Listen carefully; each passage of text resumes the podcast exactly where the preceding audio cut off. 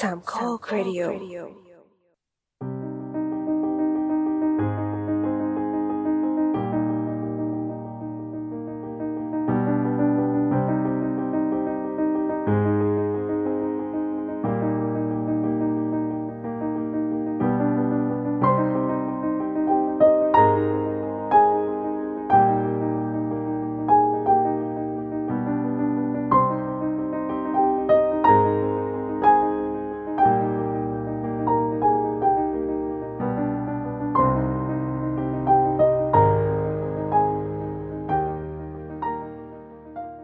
สวัสดีครับ นี่คือรายการ The Opening Credit Podcast เกี่ยวกับหนังที่จะเปิดมุมมองใหม่ๆ ที่มีต่อหนัง โดยหยิบยกประเด็นต่างๆ ที่น่าสนใจมาพูดคุยแบบเป็นกันเอง และตอนนี้คุณอยู่กับผมปอนครับสตาร์ลอดครับโอ๊กค่ะปวินครับจากพอดแคสต์บ้านข้างเคียงคุณหมอขาครับ ลุงกวินครับผมจากคุณหมอครับแล้วก็ครับ สมตุ้ยครับจากคุณหมอขาเช่นกันครับ ครับ EP นี้มีเป็น EP ที่ 26 นะครับ แล้วอัดกันวันที่ 27 กันยายนนะครับ แล้วก็จะออกอากาศกันวันที่ 1 ตุลาคม 2020 นะครับ ก็วันนี้บรรดาคุณหมอขาบรรดามากันเต็มหมอเลย มากันถึงสามคน มันก็ต้องเป็นอะไรเกี่ยวกับที่แบบว่าเกี่ยวกับหมอเนี่ยเราถึงแบบว่าเชิญเขามา อ๋อถ้าไม่ใช่ก็จะเชิญเชิญไม่ได้นี่เชิญได้เชิญได้ แต่นี้แบบมันชวนได้ไม่มีปัญหาอยู่แล้ว มันก็มีประเด็นอันนี้นิมันดดูนึงมันดูเป็นหมอที่สุดแล้วอันนี้ด้วยความอยากรู้ส่วนตัวเลยก็คือมันต้องเริ่มเริ่มก่อนเลยว่าปอนกับพี่นุกอาทิตย์ก่อนนู้นใช่ไหมอ่าฮะว่าวันศุกร์ที่มีงานของ BKKSR จัด Dog Club Friday อ่าฮะ เราไปดูหนังเรื่องอะไรกันมา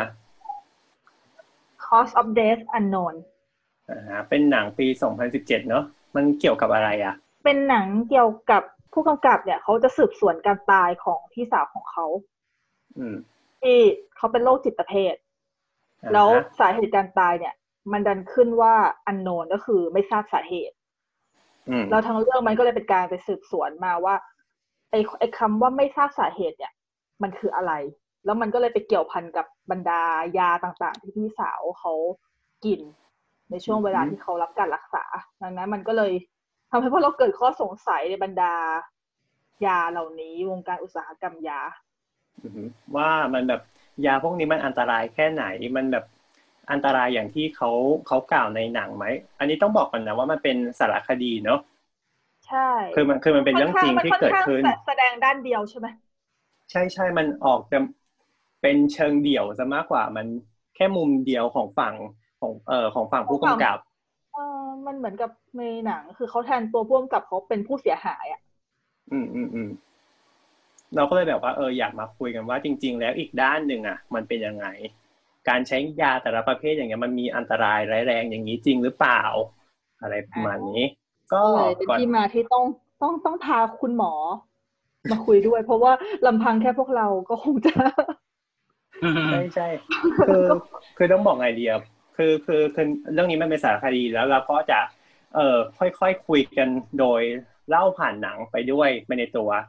อาจจะเป็น step step ตามหนังก็คือมันไม่เชิง spoil เนี่ยเพราะมันเป็นสารคดีอืมใช่เราก็จะเราจะเวลาที่เราคุยกันนะเราก็จะเล่าไปตามหนังว่าเราเออหนังเล่าไปถึงไหนแล้วอะไรเงี้ยไล่ๆไปเป็นลำดับนะครับโอ เคอันดับแรกก่อนเราต้องบอกก่อนว่าพุ่งกับคนเนี้ยเขาทำหนังขึ้นมาเกือบเกือบใช้เวลาเกือบสิบปีเนอะเริ่มตั้งแต่ปีสองพันห้าที่พี่สาวเขาตายเอออันนี้ใช่ผู้กำกับเขาเป็นชาวนอร์เวย์ป่วยเป็นโรคพี่สาวของเขาป่วยเป็นโรคจิตเภท ตายด้วยตอนอายุสามสิบห้าปีในโรงพยาบาล จิตเวชอือหือเราต้องเราต้องขยายความไหมว่าโรคจิตเภทคืออะไร อ่า เชิญหมอครับที่ต้อง โยนอย่างนี้เลยถึงหน้าไม่เพราะว่าจริงๆพูดยากเพราะว่ามันเป็นโรคที่ได้ยินบ่อยเนาะอืมเจะได้ไม่แต่คำว่าจริงๆคำว่าโรคจิตเภทมันเป็นคำกว้างอะความกว้างที่แบบมันครอบคลุมโรคหลาย ๆ โรคไม่ว่าจะเป็นโรคพวกโรคซึมเศร้าโรคย้ำคิดย้ำทำโรคตื่นตระหนกเดี๋ยวลงตัวเดี๋ยวเดี๋ยวผิดผิดอะรอรอโอเคโอเคไม่แต่แต่ในส่วนของไซคลายมันมันกว้างไม่ใช่เหรอ ไม่ไม่ไม่ไม่ใช่ไม่ใช่จิตเภทจิตเภทสกิสโซฟรเนียจิตเวชเดี๋ยวเดี๋ยวลุงตุ้ยได้ยินสับกันปะคือเอว่าอสับกันแน่เลย จิตเภทสะกดด้วยสระเอพอสำเพาทอทหารนะคทรับหารไม่ใช่จิตเวชค่ะนะครับ ซึ่งซึ่งอ่าโบราณกันจิตเวชก็คือโรคจิตทั้งหมดโรคโรคเกี่ยวกับจิตที่ไม่ใช่โรคทางกายทั้งหมดครับ แต่จิตเภทเป็นเป็นโรคอันหนึ่งของโรคจิตเวชอันหนึ่งที่มันมีปัญหาในเรื่องของคล้ายๆกับว่า อาการหลอนนะครับ อาการหลอนมีปัญหาเรื่องของการรับรู้ ก็คือคล้ายๆกับว่าอ่ายกตัวอย่างเช่นเราเคยเจออาจจะเคยเจอบางคนที่มีอาการหูแว่วหรือว่าเห็นเห็นผีเออใช่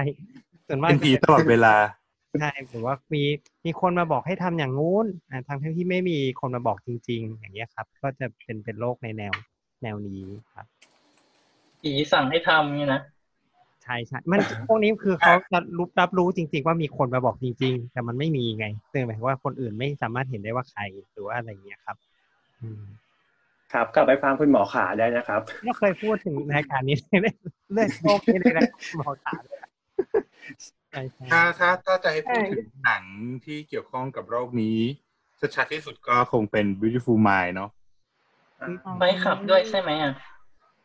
ไปครัน่าบจะใช่น่าจะใช่ครับใช่ใช่ใช่ครับใช่เออนั่นแหละก็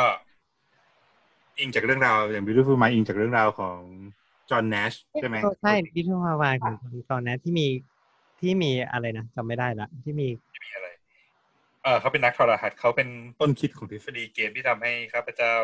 ปวดหัวถึงทุกวันนี้ แต่ว่าหลักๆของคนไข้ที่เป็นที่เป็นโรคนี้ที่เราจะเห็นได้ชัดก็คือนั่นแหละเขามีภาวะการรับรู้ที่ผิดปกติ รับรู้สิ่งที่ไม่มีจริงอืมอ๋ออาจก็จะเป็นคือโรคร่างกาย ร่างกายปกติดูแข็งแรงดีดูเหมือนคนปกติ ใช่โรคจิตเวชส่วนใหญ่คนไข้ก็คือมักจะดูภายนอกทางกายเหมือนปกติ แต่ว่าสิ่งที่ออกมาคือพฤติกรรมที่ออกมามันจะมีความผิดปกตินิดหนึ่งครับอ๋อครับนั่นแหละก็คือเขาก็ได้เข้ารักษาในโรงพยาบาลจิตเวชอืมแล้วก็ปรากฏว่าก็คือเสียชีวิต ที่นั่น เสร็จนั่นปุ๊แหบละแล้ก็วก็เลยลิงก์ไปไปลิงก์ไปที่ว่าสาเหตุก็คือไม่ทราบแล้วดังนั้นก็มันก็เลยกลายเป็นเหมือนกับ อ่า ผู้กำกับซึ่งเป็นน้องสาวเขาก็เลยไปหามาว่าพี่สาวเขาเทคยาอะไรไปบ้าง อืม ได้รับยาอะไรไปบ้าง ก็เขามีบอกมีมาประมาณห้าชนิดเนาะแต่เขาพูดหลักๆ ก็คือจะเป็นตัวไซเพ็กซ่าอ่าฮะอือหือ ซึ่งก็เดี๋ยวค่อยเอาไว้มาเล่า แต่คือตอนที่เขาตายนี่คือเขาตายวันเสาร์ตอนบ่ายๆแต่คนที่พบศพอะคือวันจันทร์เลย อืมอือหืออันนี้คือในโรงพยาบาลเนี่ยทำไมถึงเขาแบบ ไม่ได้ดูแลอะไรกันเลยเหรอนั่นสิ คือบางครั้งโรงพยาบาลจิตเวชต่างประเทศห้องเป็นห้องแยกอ่าฮะอืมไม่ไม่มีการแบบว่าอะไรนะ การให้ยาหรืออะไรอย่างเงี้ยเลยเหรอฮะก็มีโรงพยาบาลบ้านเราหมอมาหาทุกทุกสองสามชั่วโมงเลยอะเจาะเลือดค่ะเจาะเลือดค่ะ feeling มันต่างกันเนอะระหว่าง ward ward ต่างประเทศกับวอร์ดบ้านเรา อะ อืมเนาะนั่นแหละเอออันนี้ก็เป็นอะไรที่แปลกๆดี แต่เขาก็เออมาพบศพวันวันตอนวันจันทร์ตอนเช้า อืมมันมาดูที่ยากันบ้างดีกว่า ไอ้ยก่อนที่จะเข้าเรื่องของยาเราต้องมาดูกันที่เรื่องของตลาดยาก่อนไหมว่ามันแบบรูปแบบการตะในในวงการยานี่มันเป็นยังไงกันบ้าง ภาพรวมอะฮะ เอาต้องต้องต้องเราใช่ไหมใช่ครับ ใช่ใช่ใช่ใช่ใช่โอเคอ่าปกติเราเราแบ่งตในตลาดยาเราแบ่งง่ายๆเนาะออกเป็นสองกลุ่มก็คือ ยาเอ่อชื่อสามัญคือยาที่ที่มันหมดสิทธิบัตรไปแล้ว กับยาที่ยังมีสิทธิบัตรอยู่ เราเรียกกันง่ายๆว่ายา original โดยปกติเนี่ย เราแบ่งกันตามสิทธิบัตรในประเทศไทยเนี่ย ตลาดยาที่เป็นเอ่อยา original เนี่ย มูลค่าสูงกว่า แต่จำนวนการใช้น้อยกว่า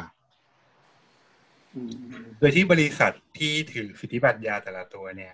ก็มักจะเป็นบริษัทข้ามชาติอืมเป็นบริษัทข้ามชาติทั้งหมด บ้านเราไม่มีสิทธิบัตรยาของตัวเองเลยสักตัวเดียวโอ้โอ้เพราะฉะนั้นเนี่ย ยาที่เพิ่งออกขายด้วยด้วยความที่กฎหมายสิทธิบัตรเนี่ย มันออกมาเพื่อปกป้องผลประโยชน์ของผู้คิดค้น เพราะฉะนั้นมันก็จะให้สิทธิ์ในการหาผลกำไรเชิงพาณิชย์ กับผู้คิดค้นซึ่งมันจะทำให้เกิดคำถามที่ว่า เอ้ยทำไมถึงมีแต่แบบ กลุ่มคนบางคนที่มีฐานะถึงได้ใช้ยาใหม่นู่นนี่นั่นในลักษณะนี้อืมมาตลอด อ่าก็น่าจะตอบคร่าวๆเนาะว่าอันอ่าว่าครับประมาณอืมเพราะแสดงว่ามันก็เหมือนเป็นการแบบผูกขาดในช่วงแรก เพราะว่ามันเป็นเจ้าของสิทธิบัตร มันอายุประมาณเท่าไหร่คะกี่ปี สิทธิบัตรนับที่ยี่สิบปีนับตั้งแต่ เอ่อสกัดหรือสังเคราะห์สารเคมีขึ้นมาได้อืมยี่สิบปีแปลว่าคุณยังไม่ทำวิจัยเลยนะ ยังไม่ได้ทำวิจัยในมนุษย์เลยนะ เริ่มนับแล้วพอคือพอคิดคนได้ปุ๊บก็คือนับเลย อ่า สมมุติว่าสังสังเคราะห์สารเอขึ้นมาได้ปุ๊บวันที่หนึ่งมกราสองพันยี่สิบก็นับเป็นหนึ่งเลย แล้วก็บวกไปอืมยี่สิบปีเพราะฉะนั้นสิทธิบัตรยาจะอยู่จนถึงวันที่สามสิบเอ็ดธันวาสองพันเอ่อสามสิบสามสิบเก้าเก้าอืมใช่แต่แต่ว่า แต่ว่ามันจะมีข้อที่ทำให้ยาตัวนั้นน่ะ สามารถยืดอายุสิทธิบัตรได้หลาย ๆ อย่าง เช่น การเพิ่มสูตร การปรับสูตร นิดๆหน่อยๆเราเรียกเราเรียกเรื่องนี้ว่าเอเอ่อ evergreen patent หรือว่าแบบ สิทธิบัตรที่มันแบบขยายต่อไปเรื่อยๆไม่มีวันสิ้นสุดอะอืมอ่า อันนี้ก็เป็นประเด็นหนึ่งที่น่าจะเกี่ยวข้องกับกับหัวข้อของวันนี้ ครับ กลับมาที่เอ่อผู้ใช้ยาเนอะก็คือเขาเขาบอกว่าเขามียาที่ใช้ตัวนี้ก็คือตัวไซเ e กซ่าอืมแล้วเขาก็บอกว่า บอกว่ายาตัวเนี้ย มันทำให้เกิดอาการแบบถึงว่าแบบตายเฉียบพลันได้ ใช่ในข้อบ่งใช้ใช่ แต่คืออมเหมือนกับว่า แต่เหมือนกับว่ามันเป็นข้อบ่งใช้ที่เอ่อจิตแพทย์หลาย ๆ คนเขาเพิกเฉย อันนี้คือในสิ่งที่เนี่ยในหนังนำเสนอนะนะฮะเรามองก็เรามองคือว่าแบบก็คือในหนักไม่ใช่ไม่ใช่ไม่เชิงข้อบ่งใช้มันเป็นแบบว่าอันตรายจากยาอย่างเงี้ยก็คือเหมือนเป็นข้อเป็นคำเตือนในในฉลากยาประมาณเนี้ย บอกว่ายานี้อาจจะทำให้แบบว่าเกิดอาการแบบว่าตายเฉียบพลันได้ ซึ่งเขาก็เลยแบบตัวผู้กำกับก็เลยโทรไปถามแพทย์เจ้าของไข้เดิมว่า เออแบบถึงว่า คุณคุณรู้ไหมว่าสิ่งนี้มันมีใช่แบบว่ามันมีอันตรายถึงเป็นอย่างนี้ได้อย่างเงี้ยเขาก็บอกว่าเขาเขาไม่รู้ อืม เพราะว่าเขาบอกว่าก่อนหน้าเนี้ย คือในตัวฉลากยาไม่ได้มีระบุอันนี้ไว้พูดถึงพูดถึงเรื่องฉลากยาปกติอย่างเวลาเรากินพวกแบบยายายาสามัญทั่ว ๆ ไปเลยอย่างเงี้ย พวกเอ่อ คาเฟนพวกพาราอะไรพวกเนี้ย ถ้าเกิดเราซื้อเป็นแผงมันก็จะเป็นแผงปกติใช่ปะแต่ถ้าเกิดสมมติว่าเราซื้อเป็นแบบเป็นเป็นกระปุกอะมันจะมีฉลากยาแบบที่มันยาวๆเยอะๆอะอือฮึที่มันอยู่ข้างในกล่องอะที่คนไม่อ่านเออเออที่คนไม่อ่านแต่แต่บางทีพี่ชอบอ่านนะเพราะว่าพี่อยากรู้ว่ามันมันมีอะไรถึงแม้ว่าเราจะอ่านไม่ค่อยรู้เรื่องก็อือฮึเออแล้วมันก็จะเลยมันมันเลยเป็นข้อสงสัยว่า ถ้าเกิดเราอ่านอันนั้นจริงๆอะเราจะรู้สึกว่ายาแต่ละตัว มันมี มันมีผลข้างเคียงที่อาจจะเกิดขึ้นได้คืออาจจะเกิดขึ้นมันหมายถึง มันอาจจะไม่เกิดก็ได้ถูกปะเออ มันยังไงนะลุงวินคือมันถ้าเกิดมันเกิดเคสอะไรขึ้นมามันถึงจะต้องเขียนลงไปใช่ไหมถ้าเกิดยังไม่เกิดเคสมันจะไม่เขียนถูกไหมอันนี้อันนี้ยกให้หมอประวินน่าจะตรงกว่าเรื่องของเฮ้ยอ่าหมอประวินก็ยังคงคง concept เดิมนะครับ คือกินระหว่างอัดรายการจริงดิกับตุยที่ตุยอยู่นะหาคาจาคาหน้าจอเลยปลอดภัย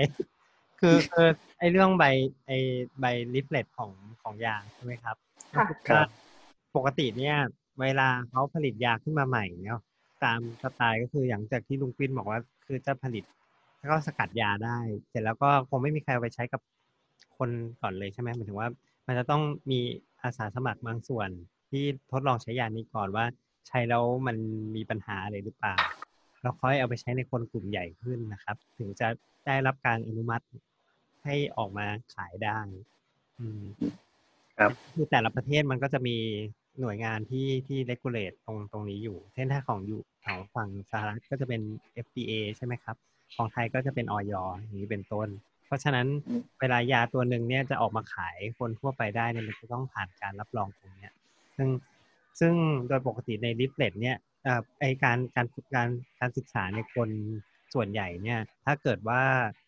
เอ่อเป้าหมายเป้าหมายหลักในเวลาที่เขาจะใช้ยาก็คือจะได้ผลบางอย่างที่เขา expect ใช่ไหมครับยกตัวอย่างเช่น ถ้าเป็นยาจิตเวชก็คือใช้แล้วก็คุมอาการได้อย่างนี้เป็นต้นถูกไหมครับค่ะ ซึ่งซึ่งหลักๆ เนี่ย มันก็จะไปโฟกัสตรงนั้นอะพูดง่ายๆก็คือไปโฟกัสว่าเอ้ยยา work หรือเปล่า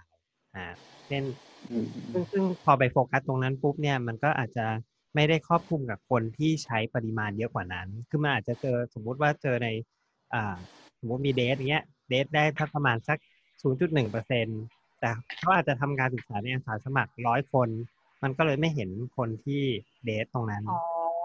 เป็นไปได้มันเพราะมันเพราะมันจำนวนมันไม่ถึงใช่ใช่เพราะว่าเพราะว่าเป้าหมายของการขออนุมัติเพื่อให้ผ่านคณะกรรมการ พวกเนี้ยก็คือ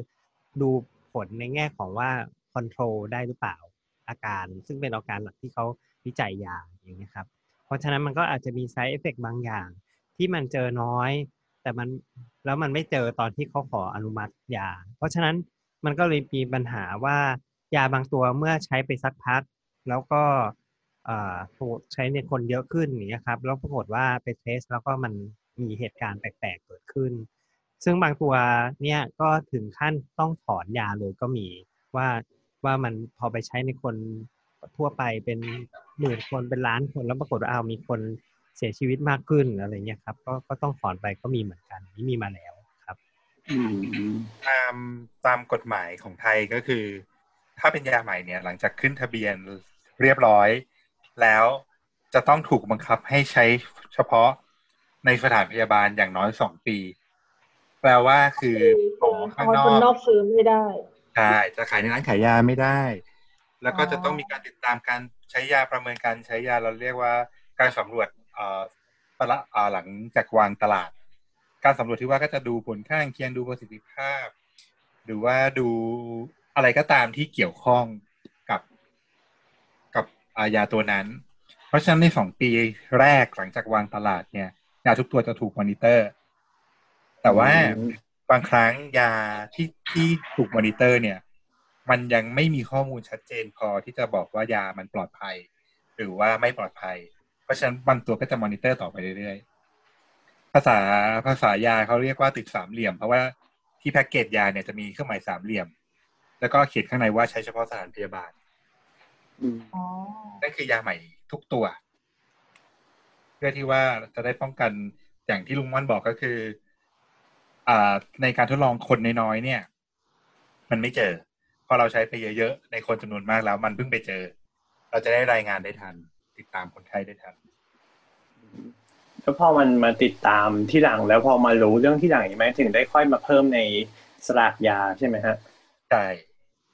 อืมอย่างนี้เองก็เลยทำให้เอ่อนักจิตแพทย์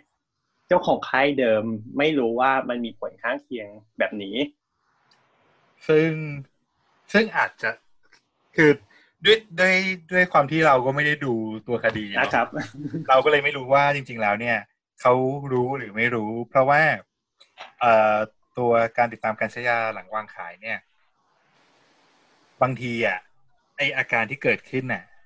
มันเคยเกิดแล้ว แต่มันไม่มันไม่ได้เยอะพออย่างสมมุติว่าอาสาสมัคร เอ่อการการทดลองยามันจะแบ่งเป็นเฟสหนึ่งสองสามสี่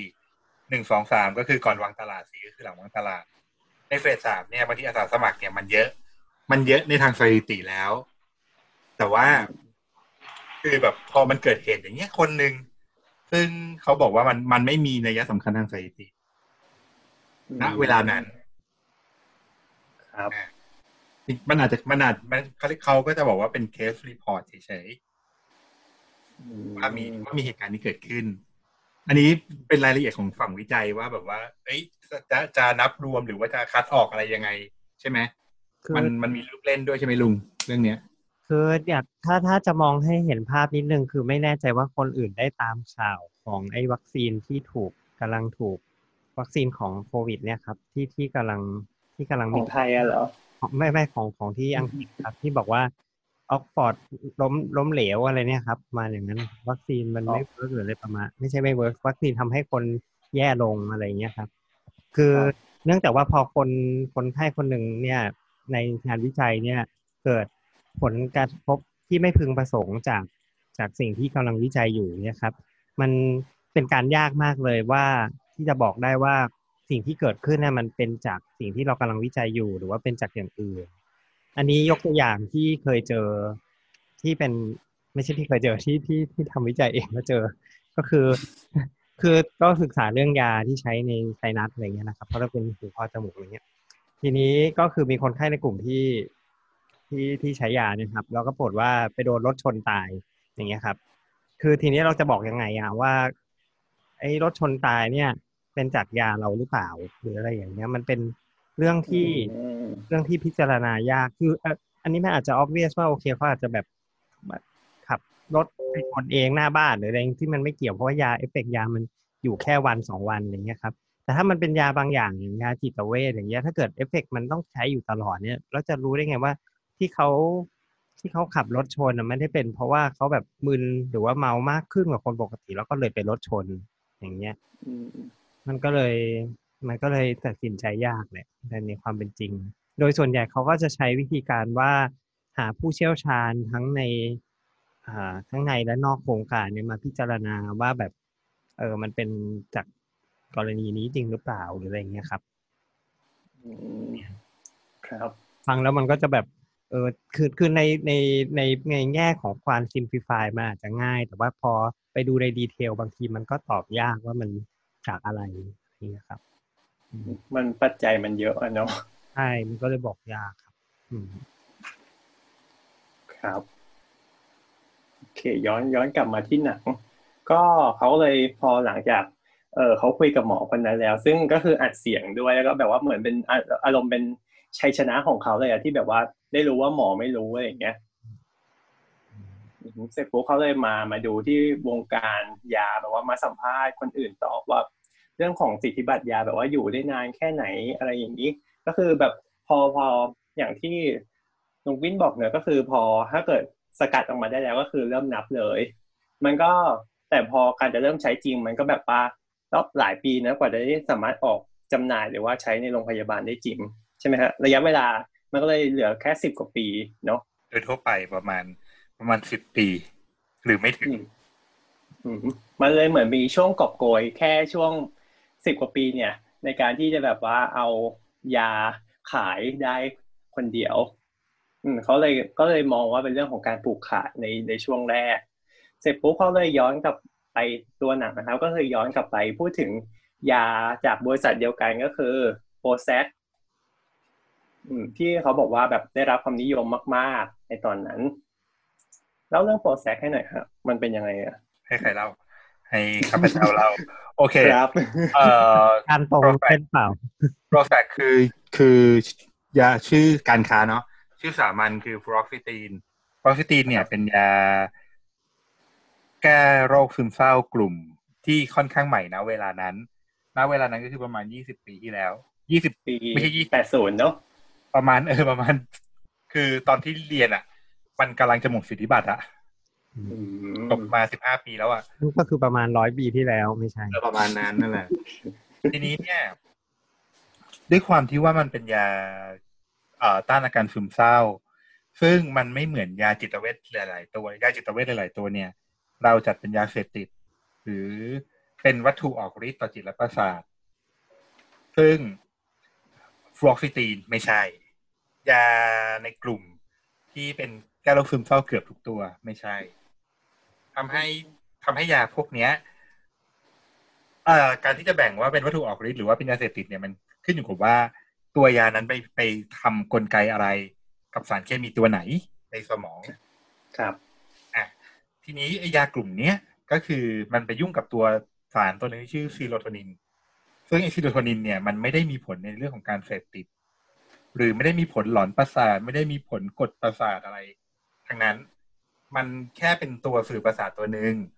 ที่ใช้ที่แบบเกิดมีอวัยวะหลาย ๆ อย่างใช้ อย่างเช่น ระบบย่อยอาหารก็ใช้ก็ใช้สารเซโรโทนินเนี่ย เป็นเป็นตัวสื่อประสาท เพราะฉะนั้นเนี่ย มันก็เลยเป็นยาที่ค่อนข้างจะปลอดภัย แล้วก็ไม่ได้ถูกจัดว่าเป็นยาเสพติดเป็นวัตถุออกฤทธิ์เพราะฉะนั้นมันเลยถูกจ่ายโดยใครก็ได้ในหลาย ๆ อาการ อืม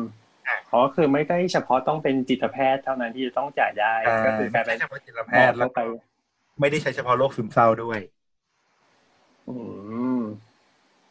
อย่างนี้นี่เองใช้เขาใช้ทำอะไรบ้างก็อย่างเช่นเอ่อมีอยู่ช่วงหนึ่งที่เขานิยมใช้เพื่อลดความอยากอาหารซึ่งต่อมาเราก็รู้ว่าจริงๆมันก็ไม่ได้ work อะไรมากมาย ผลไม่ได้ผลไม่ได้แน่นอนบางคนกินแล้วอ้วนขึ้นบางคนกินแล้วผอมลง อืมอันนี้คือมันเป็นการเขาเรียกว่าอะไรอะขยายข้อบ่งใช้หรือเปล่าคะของของบริษัทยาที่แบบว่าแบบเหมือนอารมณ์คล้ายๆแบบเพิ่มลูกค้าด้วยการแบบว่า เอาโรคนู้นอ่าโรคนี้เข้ามาบอกว่า บอกเพิ่มว่า เอ้ย มันมีโอกาสที่จะเป็นแล้วก็ใช้ยาตัวนี้มันนะมันจะช่วยนะอะไรอย่างเงี้ยสิทธิบัตรเนี่ย มันจะคุ้มครอง ตรงตอนที่เราบอกว่าอะไร อ่าทำงานยังไงครับแล้วก็ให้ผลยังไง ทีนี้เนี่ยถ้าเราบอกว่ายาเอาเอายาสามัญเลยตัวหนึ่งเลย ยาแอสไพรินเดิมเราบอกว่าเป็นยาแก้ปวด แต่อีกร้อยปีผ่านมา หลังจากที่ถูกคิดค้นมา มันกลายเป็นยาที่ใช้ป้องกันโรคหลอดเลือดหัวใจอืมอันเนี้ย เพราะฉะนั้นเนี่ย ตัวเนี้ยมันสามารถขยายเขาเรียกว่าเป็นอนุสิทธิบัตรเพิ่มขึ้นได้ อืมอะก็คือมีมีข้อบ่งใช้ใหม่เข้าข้อบ่งข้อบ่งข้อบ่งใช้ใหม่ มีรูปแบบใหม่ มีอะไรสักอย่างหนึ่งใหม่ขึ้นมานิดนึงอะมันก็จะต่อเป็นอนุสิทธิบัตรไปเรื่อยๆแต่อนุสิทธิบัตรก็ต่อได้แค่สองครั้งนะ ก็คือหมายถึงว่า พอเจอว่าใช้อันนี้ได้แล้วอะก็ต่อให้สองครั้งครั้งละห้าปี ก็เป็นสิบปีครับก็นั่นก็คือการขยายข้อบ่งใช้แต่ว่า ถ้าในลักษณะที่เป็นที่เป็นการขยายไปเรื่อยๆ แบบไม่ไม่มีที่สิ้นสุดอะอย่างเช่น เอ่อตอนแรกบอกว่ารักษาโรคซึมเศร้า ต่อมาบอกว่าลดความอยากอาหาร แล้วก็ต่อมาบอกว่า เอ่อช่วยชะลอชะลอการหลั่งอะอันนี้อันนี้คือที่เขาใช้กันเป็นปกตินะ ก็จะมีประมาณนี้ ก็เนี่ย อะ มีข้อบ่งใช้ใหม่ เพิ่มขึ้นมาอีกแล้วอะ ก็ต่ออนุสีแบบขึ้นไปอีกดิ เพราะมันคนละเรื่องแล้ว อย่างเงี้ย ไปเรื่อยๆเรื่อยๆเรื่อยๆอ่าเพราะฉะนั้นมันก็มันก็ดูเหมือนว่ามันจะขยายไปเรื่อยๆแล้วก็เวลาทำการตลาดก็จะมาเล่นทีละประเด็น ไปเรื่อยๆอืมหลายๆครั้งเราอาจจะรู้อยู่แล้วแหละว่า ยาตัวเนี้ย มันอาจจะมีฤทธิ์แบบนี้นะ แต่เรายังไม่ได้โฟกัสตกไปตรงนั้น เราทำพวกอื่นไปก่อนอืม ก็เลยก็เลยเป็นที่มาของข้อเรียกร้องหลาย ๆ อย่างที่เขาเรียกร้องกันมาในช่วงสิบกว่าปีที่ผ่านมา เรื่องครับผมก็เพราะว่า พอพอกลายเป็นว่าเรามีสิทธิ์ คนเดียวที่จะสามารถแบบว่า ใช้ยาตัวนี้ขายยาตัวนี้ได้ก็ทำให้ราคายามันแพงมากๆ แล้วอย่างอย่างของโปรแซกนี่ตอนนั้นที่ที่มาไทยก็ประมาณเก้าสิบกว่าบาทใช่ไหมฮะ ราคายาในไทย ไทยถือว่าเป็นประเทศ tier สองประเทศครับเอ่อราคายาของบริษัท original เนี่ยเขาจะเขาจะตั้งตามระดับของประเทศ ก็คือ tier หนึ่งก็คือประเทศที่พัฒนาแล้ว ประเทศพวกพวก เอ่อนั่นแหละครับพวกเออพวกยุโรปพวกอะไร ไทยเป็น tier สองก็คือประเทศที่มีความสามารถในการจ่าย อ่า อ่าแต่ว่าไม่ไม่ได้เยอะ ส่วน tier สามคือประเทศที่แบบค่อนข้างจะยากจนไปเลย ไทยเป็นไทยเป็น tier สองราคายาส่วนใหญ่ของไทยจะตั้งอยู่ที่ประมาณสับเอ่อประมาณเม็ดละสี่สิบถึงแปดสิบบาทอยู่ในช่วงประมาณเนี้ยโดยทั่วๆไปนะยาออริจินัลครับช่วงมาแรกๆอืมสมัยก่อน สมัยก่อน สมัยนี้ไม่ได้ละ ก็ตอนนี้คือไปหาบทความเจอเขาก็บอกว่าเหมือนแบบช่วงนั้นก็คือราคายาอยู่ที่ประมาณเก้าสิบบาท เสร็จปุ๊บก็พอเหมือนพอหลุดจากสิทธิบัตรแล้วมันก็ลงมาเหลือแบบเท่าไหร่อะจากนั้นราคาเมตรละยี่สิบห้าถึงห้าสิบตางค์เหรอ อะไม่เกินบาทหนึ่งใช่โหต่างกันเยอะเลยนะ มัน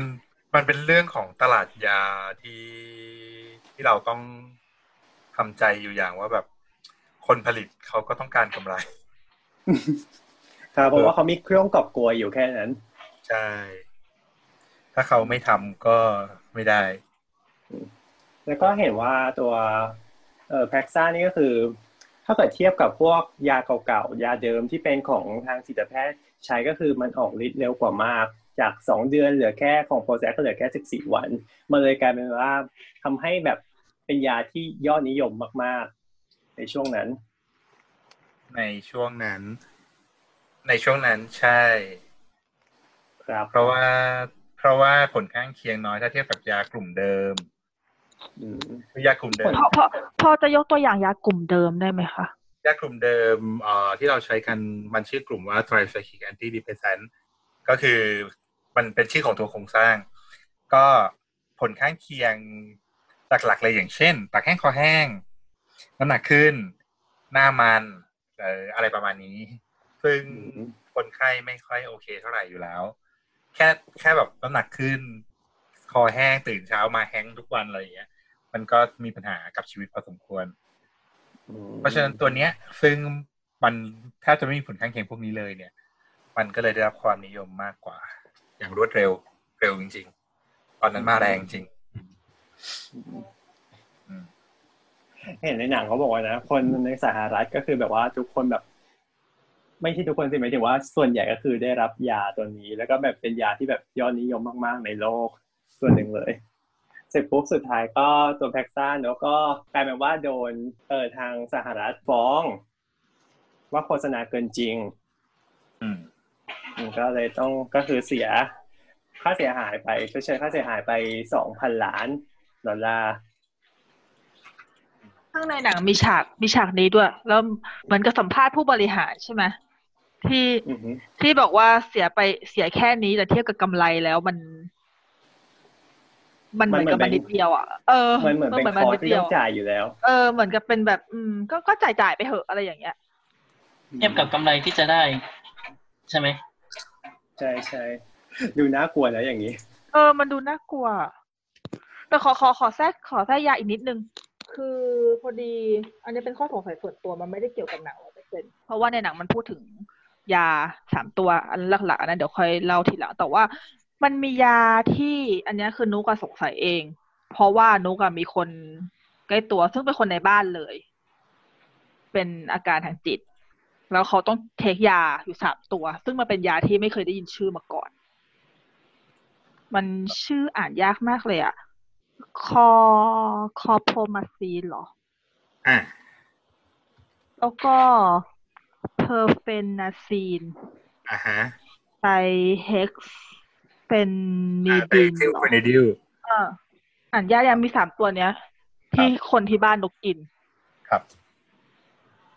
เลย อันเนี้ยมันมันแตกต่างจาก Prozac อ่า Prozac อะไรในเรื่องยังไงหรือเปล่าคะอืมมันใช้เป็นเป็นคนยาละประเภท ใช่ไหมใช่แล้วรักษาคนละกลุ่มอ๋อซึ่งเราก็ตอบไม่ได้ว่า อ่า ที่เขาใช้เขาใช้จากโรคอะไรเพียงแต่ว่าไม่น่าจะใช้โรคซึมเศร้า เพราะว่ามันมันใช่ยาค่ะยาจิตเวชมันครอบคลุมแบบ แต่ละตัวเนี่ยมันให้ผลมากกว่าหนึ่งอย่างอยู่แล้ว ใช่เลยเลยเลยแบบว่าเมื่อเมื่อคือตอนที่เห็นชื่อยาสามตัวนี้แปลกๆจากยาของคนที่บ้าน ก็เลยลองไปเสิร์ชดูแล้วก็เห็นว่ามัน มันค่อนข้างที่จะรักษาอาการที่มันไม่ไม่ตรงกับ ไม่ตรงกับในกรณีของโรคซึมเศร้าหรือจิตเภทซะทีเดียวเท่าไหร่อะได้เพราะคืแต่อว่าแต่บางแต่ว่าแต่ว่าอาการของคนที่บ้านจริง ๆ แล้วตอนที่เขาวินิจฉัยออกมาคือเขาเป็นจิตเภทนะอ่าซึ่งยาสามตัวที่ว่าเนี่ยก็ใช้ด้วยใช้ในเรื่องโรคจิตอ๋อเภทได้คือคือร่างกายเราเนี่ย มันจะมีสารพวกเนี้ยวนๆอยู่ไม่กี่ตัวหรอก ที่จะไปออกตรงนู้นตรงนี้ตรงนั้น เพราะฉะนั้นยาตัวหนึ่งเนี่ย เวลาที่เราได้รับไปอะ มันจะให้ผลมากกว่าหนึ่งอย่างอ๋อเสมออย่างเช่นตัวฟลูออกซิทีนหรือ Prozac ที่เราพูดถึงเนี่ยค่ะเป็นยารักษาโรคซึมเศร้า ซึ่งคนเป็นโรคซึมเศร้าในลักษณะเด่นอย่างหนึ่งก็คือเขาหลาย ๆ คนจะมีความคิดอยากฆ่าตัวตายอ่าฮะแต่ว่าผลข้างเคียงที่ mark ไว้ในยาฟลูออกซิทีนเลยคืออาจทำให้เกิดการ ความต้องการฆ่าตัวตายฮะเนาะมันมันก็จะดูแปลกๆใช่ไหมอะฮนี่แหละฮนี่แหละคือเรื่องของโลกของยาจิตเวชมันจะแบบ มันจะเป็นโลกอีกโลกหนึ่งที่ ที่อย่างจิตแพทย์เองตอนนั้น ของคุณหมอขาเชิญหมอแจนมาคุณเอหมออแจนหมอแจนมา ก็บอกว่าแบบ เออบางทีมันทำนายไม่ได้ ว่าผล ว่าผลมันจะออกมายังไงอืม คือมองในมุมมองหมอครับ ก็คือว่าจิตโรคจิตเวชเนี่ยเมื่อเมื่อมันไม่มีอาการมันไม่ไม่มีอะไรที่จับทางกายอะมันก็เลยจับยากเพราะเราคงไม่สามารถเอาคนมาผ่าสมองดูว่าเฮ้ยคุณมีปัญหาของสารอะไรในสมองหรืออะไรประมาณอย่างเงี้ยอืม อืม ที่ดีที่สุดในตอนนี้ของเราที่ที่ที่จะขับดูก็คือเป็นพวกทำสแกนสมอง ซึ่งมันเป็นมันไม่ได้บอกไงว่าสารในสมองมันเป็นยังไง แต่มันบอกแค่ว่ามีก้อนมีอะไรอยู่หรือเปล่าในสมองอะไรเงี้ยหรือว่าสมองทำงานมากที่จุดไหน แต่มันไม่ได้บอกว่าสารที่อยู่ในนั้นจริง ๆ มันเป็นยังไงหรืออะไรอย่างนั้นนะอืมอืมจะแตกต่างจากโรคอื่น ๆ ที่เราจะสามารถที่จะตัดออกมาดูหรือว่าอะไรเงี้ยได้ง่ายกว่าครับอืม ก็เลยเป็นเหมือนแดนสนธยานิดนึงของของของอันเนี้ย เพราะมันก็ไม่รู้ว่าจริง ๆ แล้วข้างในเป็นไง รู้แต่ว่า โอเค คนที่กินยานี้อาการจะเป็นแบบนี้อะไรแบบเนี้ยครับอืมโอเคโอเคกลับมาที่โปรแซกนิดนึงแล้วในในของประเทศไทยอะครับมีการใช้เยอะไหมฮะ ยาตัวนี้เมื่อก่อนด้วยความที่เอ่อด้วยความที่มันเป็นยาเก่า ถ้านับถึงตอนนี้คือมันเป็นยาที่เก่ามากครับ ก็เป็นยาที่ใช้กันตัวแรก ๆ ในการรักษาโรคซึมเศร้าอยู่แล้ว เป็นยาที่ที่เราต้องบอกว่าแบบเอ้ยตรงเงื่อนไขที่รับยาในฝันเลยอะผลข้างเคียงต่ำราคาถูกอ่าอ่าเพราะว่าตอนนี้ก็เข้าเข้าระบบแล้วใช่ไหมครับยาตัวนี้เข้าระบบแล้วเนาะยาตัวนี้อยู่ในระบบบัญชียาหลักมามานานมาก มานานมากอืม อืมอ๋อราคาก็เลยถูกด้วยๆใช่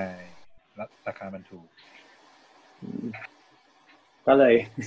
คนไทยก็น่าจะมีการได้ใช้อยู่แล้ว ได้ใช้ได้ใช้ข้าพเจ้าก็ใช้อ๋อครับ เอ๊ะโอโอเค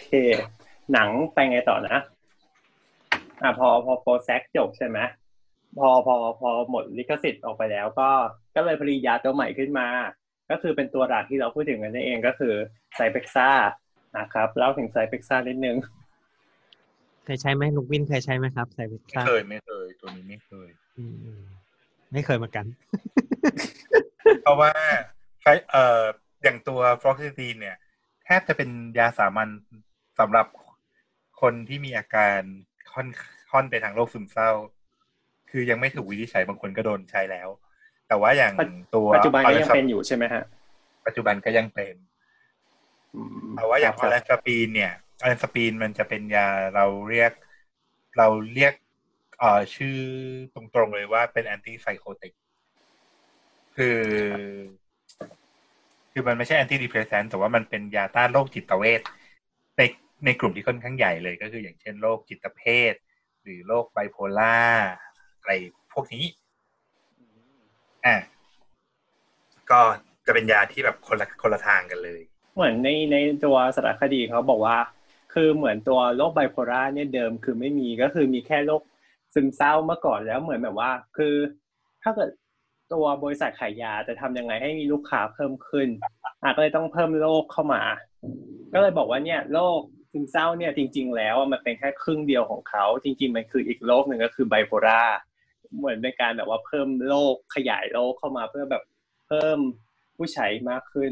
มันมันจริงไหมอะอันนี้ลุงว่าไงฮะก็ขึ้นอยู่กับครับว่า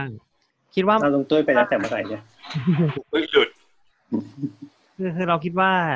ไอ้เพราะเนื่องจากว่าโรคจิตเวชเนี่ยมันมันคล้ายๆ มันมีบางส่วนที่มันโอเวอร์แลปกันอย่างเงี้ย มันก็คงมีคนที่มันอาจจะมีอาการทั้งสองอย่าง แล้วก็ปรากฏว่าอะลองใช้ยานี้แล้วอะอาการนู้นก็ดีขึ้นด้วยนี่ ทีนี้มันก็เลยแบบ อ่าทีนี้มันก็เลยมีการแบบว่าเอ้ยลองใช้ในคนที่เป็นอย่างนู้นจริง ๆ เลยไหมอะไรเงี้ยมันก็คงจะเป็นแบบนี้อืมมาแต่ว่าครับแต่ว่าอย่างเรื่องว่าแบบการสร้างโรคใหม่มาเพื่อเพื่อที่จะใช้ยาเพิ่มขึ้นเนี่ย มันครับมันดูค่อนข้างเป็นทฤษฎีสมคบคิดไหม ไม่รู้อันนี้คือหนังมีความแบบว่า แบบเอ็นเอียงมากเลยก็เลยแบบว่าสงสัย คือพวกสารคดีแนวๆเนี้ยเอ่อไม่รู้เอ่ยชื่อได้หรือเปล่าอย่าง ที่สั่งฟาสต์ฟู้ดไซส์ใหญ่พิเศษมากินทุกวันทุกวันทุกวันเดือนหนึ่งอะไรอย่างเงี้ย มันจะมีความแบบบิดเนื้อหาอยู่นิดๆอยู่แล้ว ก็เลยส่วนตัวก็เลยแบบว่าจะเอไว้ก่อน เวลาดูพวกนี้ไปก่อนแต่ว่าไอ้อย่างโรคที่เราเรียกว่าไบโพล่าเนี่ย คือการที่จะมาเป็นโรคนี้ได้เนี่ย มันมันต้องมีเงื่อนไข มันมีนิยามมีเงื่อนไข เพราะฉะนั้นเนี่ยจะบอกว่าถ้าสมมติว่าเพิ่มโรคมาเฉยๆอะโดยไม่มีงานวิจัย มันก็มันมันก็ไม่เชิงอะ มันยากอะ ที่จะเป็นไปอย่างนั้นอืมนี่คือกำลังจะพูดถึงในแง่ของการวินิจฉัยโรคใช่ไหมครับ ว่าว่ามันเป็นยังไงการตั้งใช่คือ คือตัวตัวหนังถ้าถ้าเท่าที่ฟังคือตัวหนังเขาบอกว่ามันเป็นการให้กำเนิดโรคใหม่อืมใช่ใช่เออโดยที่จริง ๆ แล้วคือ มันก็คือโรคที่มีอยู่เดิมมาแหละอืมแต่ว่าเอามา เอามาบิดเพิ่มขึ้นให้มันกลายเป็นโรคใหม่ขึ้นมาเหมือนใช่กึ่งๆใช่เขาเขาบอกประมาณอย่างนั้นขายโลกอะใช่ไหมเหมือนกึ่งกึ่งๆขายโลกอะขายโรคเพื่อเพื่อเพื่อจะได้ขายเพื่อยาให้เพื่อให้ขายยาเกิด ในการวินิจฉัยเนื่องจากเป็นโรคทางจิตเวชอะมันไม่ มันไม่เหมือนโรคทางกายที่เราวินิจฉัยจากผลอะไรบางอย่างค่าแลบค่าตรวจหรืออะไรเงี้ยครับ เพราะฉะนั้นครับโรคทางจิตเวชมันก็เลยจะเป็นการวินิจฉัยโดยอาศัยอาการเป็นหลัก คือถ้าเกิดคุณมีอาการแบบนี้แบบนี้แบบนี้คุณก็จะถูกคลาสสิฟายว่าคุณเป็นโรคนี้ประมาณอย่างนั้น ทีนี้ไออาการแบบไหนถึงจะเป็นโรคอะไรเนี่ย มันก็เลยมีความเหลื่อมนิดนึงของ ของคล้ายๆของจิตแพทย์แต่ละคนอย่างเงี้ย อืม เพราะว่ามันมันขึ้นอยู่กับว่าอ่าใครจะยึดถือว่าอาการแบบนี้มันเป็นโรคไหนอะไรเงี้ย จริงเขาก็เลยมีการความพยายามในการทำให้การคลาสสิฟายมันเป็นหนึ่งเดียวกันไม่งั้นก็พูดกันคนละอย่างกันอะไรอย่างเงี้ยครับ ซึ่งก็คือเป็นการเกิดของสิ่งที่เขาเรียกว่าเป็นอ่า DSM DSM อ่าอืม DSM เนี่ยครับเป็น ย่อมาจากอะไรนะ Diagnosis and Statistical Manual เข้า manual of of mental Mental disorder Disorder ซึ่งยาวมากเลย แต่ว่ามันก็จะเป็นคล้ายๆเป็นคู่มือหนึ่งอันที่ตกลงที่หมอจิตเวชตกลงรวมกันว่า โอเค คุณถ้ามีอาการแบบนี้ให้บอกว่าเป็นโรคนี้ อย่างเงี้ยประมาณอย่างนั้นครับ อันนี้คือเป็นเฉพาะของโซนจิตเวชเลยใช่ไหมฮะคุณพ่อของใช่ใช่อืมเพราะว่าคือเราสมมติว่า สมมติว่า เรามีอาการคนมีสมมติว่าคนมีคนเป็นโรคซึมเศร้าปกติมีอาการแบบ เก็บตัวมีพฤติกรรมเอ่อผิดปกติ แล้วก็แบบยังไงนะ มีความเสี่ยงมีความคิดอยากฆ่าตัวตายอะไรอย่างงี้ใช่ไหมครับแต่ว่ามันทะลึ่งเฮ้ยมันแบบมีอาการแบบเกลียวกราดหรือว่าร่าเริงมากๆผิดปกติ หรือแบบอยู่ดีๆก็แบบเป็นมิตรกับชาวบ้านเขาไปทั่วเลยทั้งที่เดินเป็นคนเก็บตัว แล้วสลับกันเอ้ยมันก็ไม่ใช่โรคซึมเศร้าแล้วสิสมมติอืมอ่าอะมันก็ต้องมันก็จะต้องดึงเอาไออาการพวกเนี้ย มาดูว่าอ้าวแล้วทำไมทำไมมันถึงเป็นอย่างนั้นล่ะ แล้วถ้าอย่างนี้เราจะจัดอยู่ในกลุ่มไหน ถ้าไม่ใช่โรคซึมเศร้า ไอเวลาที่เราที่เขาตั้งไครทีเรียใหม่ขึ้นมา เพราะว่ามันมีอะไรก็ตามที่มันมัน มันไม่เข้าเงื่อนไขเดิมอืมประมาณอ๋อนั้นก็เลยกลายเป็นกลายก็เลยกลายเป็นเกิดไบโพล่าขึ้นมา ใช่อะไรแต่ประมาณนี้แต่ว่าตัวไบโพล่าดิสออเดอร์เองเนี่ย ไม่ใช่โรค มันไม่ใช่โรคใหม่ มันก็เป็นโรคที่เจอมาค่อนข้างจะ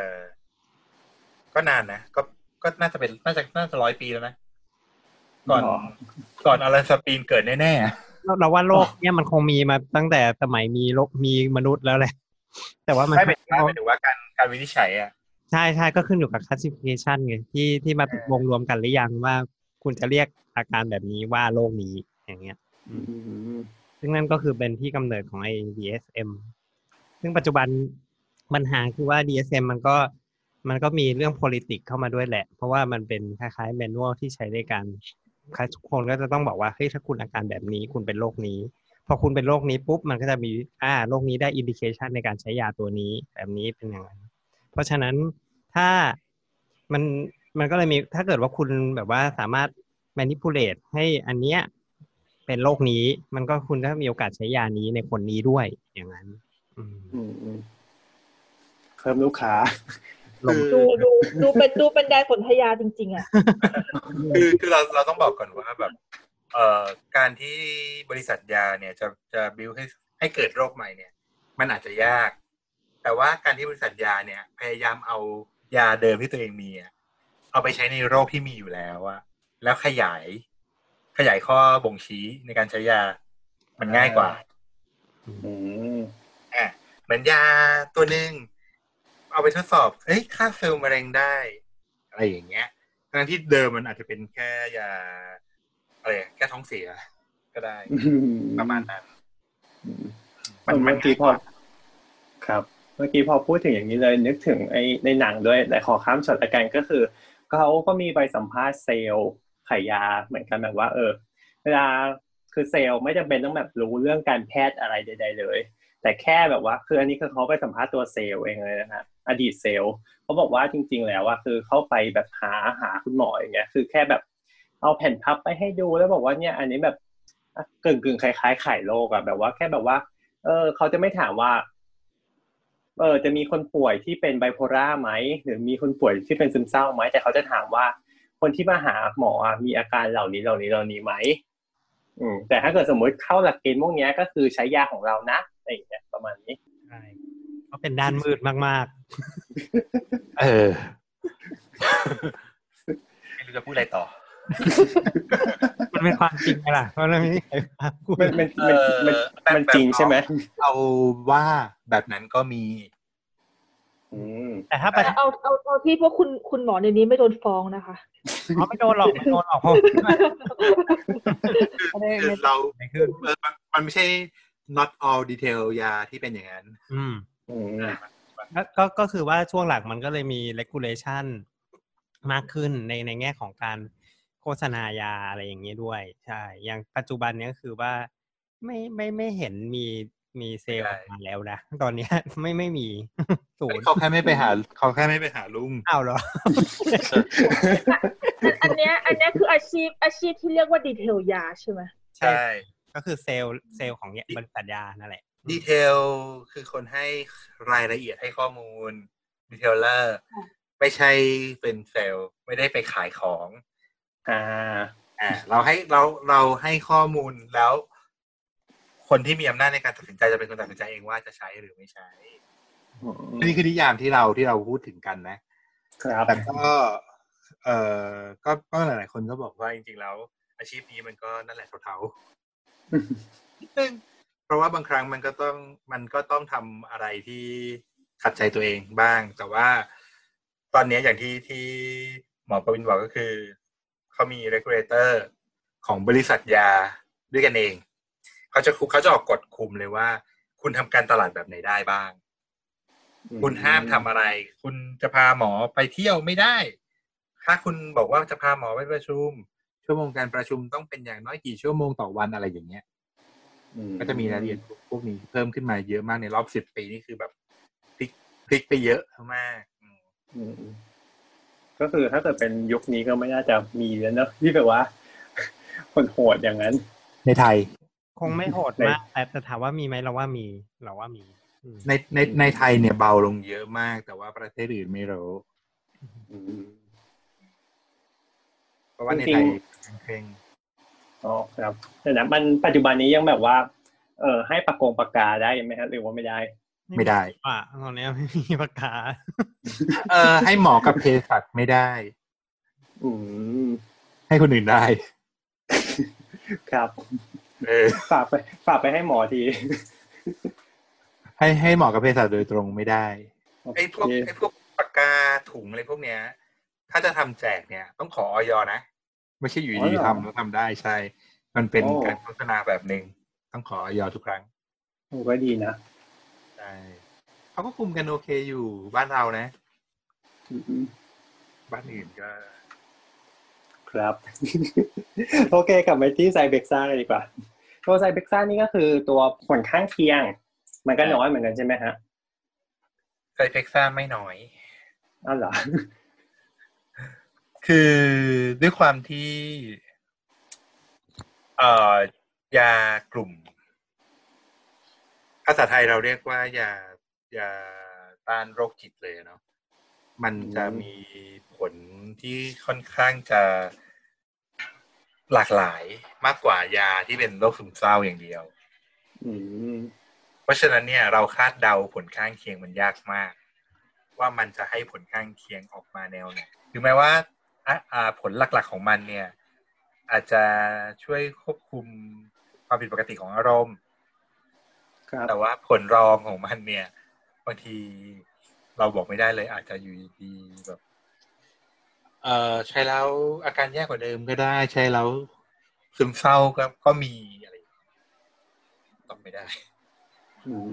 ก็ก็อย่างที่ตัวหนังพยายามเล่าเนื้อะแบบว่าเหมือนแบบว่า ชูว่ายาตัวเนี้ยก็คือทำให้เขาตายใช่เพราะว่า เพราะว่าจริง ๆ ก็คือ ถ้าเกิดเป็นยาที่อยู่ในกลุ่มจิตแพทย์มันเหมือนแบบทุกตัวเลยปะฮะที่แบบว่าทำให้แบบหัวใจเต้นผิดปกติได้ ถ้าพูดถึงกลไกของยาเกือบทุกตัวเท่าที่มีในโลก ก็อาจจะทำให้เกิดขึ้นได้หมดอ๋อพารายก็ด้วยใช่ไหมฮะพาราเรายังไม่รู้กลไกเลยทุกวันนี้ อันนี้ก็แดนสุนทรยาเหมือนกันขณะที่ยาที่เป็นสามัญมากๆเลยเราเราก็ยังไม่รู้เลย เรารู้แค่ผลการรักษากับผลข้างเคียง แต่เราไม่รู้กลไกของมันอย่างแน่ชัดอืมอันนี้คือปัญหา แต่ว่ายาทุกตัวเนี่ยมันต้องไปยุ่งกับสารเคมีอะไรทุกอย่างในร่างกายอะไรอ่าเพราะฉะนั้นมันก็มีโอกาสทำให้เราตาย ได้เหมือนกัน อืม เราเราคาดเดาไม่ได้อะยาหยอดหูลุงมีแบบคนไข้ตายไหมยาหยอดหูเนี่ยเหรอ ไม่เคยแต่ว่า แต่ว่าเคยแบบว่า เคยแบบว่าทำความสะอาดหูแล้วปรากฏมีคนไข้คาเดียกอาเลสก็คือช็อกโอ้อันนั้นไม่เกี่ยวอันนั้นอันอันนั้นเขาเรียกว่าอะไรอันเป็นสะเก็ดโดนอะไรไม่รู้แล้วเขาก็เขาก็มีแบบว่าปวดมากอะไรเงี้ยมันก็เลยมีอาการอะไรเงี้ยเออ ครับ ไม่เกี่ยวไม่เกี่ยวเรื่องสยองอะเห็นในหัวข้อมีเขียนคำว่าทำให้อ้วน อ่าอ่าเออยากเห็ลุ่นมเขาบอเนี้กยว่าไซเฟกซ่าทำให้อ้วนด้วย จริงๆยากลุ่มเนี้ยยกกลุ่มเลย อ๋อ กลุ่มที่มันเหมือนเป็นกลุ่มกลุ่มเดิมก่อนที่จะมีตัวโปรเซกใช่ไหมฮะไม่คือไม่คนละคไม่คนล้าละยๆกลุ่เป็นมเป็นอย่างนั้นปะอ๋อมันคนละกลุ่มกันเลยมันรักษาคนละโรค ทีนี้เนี่ย เอ่อยากลุ่มที่เป็นยาต้านเอ่ออาการจิตเภทหรือว่ายาต้านโรคจิตอะไรเนี่ยครับมันมันมีกลไกหลัก ๆ ที่จะทำให้เราเพิ่มความอยากอาหารได้แน่อืมๆอืมเกือบทุกตัวอ๋อก็เลยทำให้เราอ้วนได้ใช่ลุงลุงกอล์ฟก็เลยไม่ไม่เคยใช้ ไม่ใช้ตัวนี้พูดด้วยตัวเองระดับนี้แล้วไม่ต้องไม่ต้องใช้ยา ครับ เหตุแล้วก็เขาก็พูดถึงยาอีกตัวหนึ่งนะที่ที่คนผู้เสียชีวิตได้ใช้ก็คือตัว เอ่อดิสเพเดลอืมครับตัวนี้มันเป็นยังไงเอ่ย โดนดิสเพริโดนก็อ๋อครับครับดิสเพริโดนใช่ไหมก็เป็นยาที่ใช้กันค่อนข้างปกติดี เวลาที่คนไข้อารวาสอืมมันคุมอยู่ทันทีเลยเหรอคะแบบฉีด อยู่ไม่แบรู้บที่เหมือนเหมือนเหมือนเหมือนที่เราเห็นในหนังปะที่แบบบางทีคนไข้ดิ้นดิ้นดิ้นดิ้นแล้วแบบเขาก็ฉีดยาอะไรที่อย่างเข้าไปแล้วก็สงบอะใช่ใช่แต่แต่มันคล้ายๆฮาโลพาริดอลปะใช่ไหมลุงเออใช่ใช่ฮาโลพาริดอลก็คือเป็นยาที่คล้ายๆยุคก่อนหน้านี้อะประมาณ แต่ว่ามันราคาถูกแล้วไง เป็นยาเก่า ก็คือถ้าคนไข้แบบอารวาสวุ่นวาย คืออารวาสเนี่ยคือคล้ายๆแบบ เคยเคยเห็นคนที่แบบ คือเราดูแล้วมีอาการประหลาดประหลาดๆไหมแบบว่าคล้าย ๆ แบบอารวาสจะไปทำร้ายคนอื่น หรือว่าคนกำลังแบบจะกระโดดแต่เอาเคยเห็นคนที่คล้ายเมายาบ้า แล้วก็จะปาดคอใครหรืออะไรประมาณนั้นปะอย่างนั้นนะคือถ้าเกิดว่าพวกเนี้ย ถ้าเกิดว่าฉีดพวกเนี้ยมันก็จะสงบเลย ก็คือจะนิ่ง เลยใช่แต่ไม่หลับนะ อืม ก็คือมันเหมือนกับบลันเอฟเฟกของเขาที่มีต่อจิตทั้งตอนนั้นประมาณอย่างนั้น อืม ใช่ประมาณ คนไข้ก็จะซึมใช่แต่ว่าไอริสโพลิทอลเหมือนจะเป็นยากินใช่ปะยากิน ยากินแบบละลายในปาก ใช่ อืม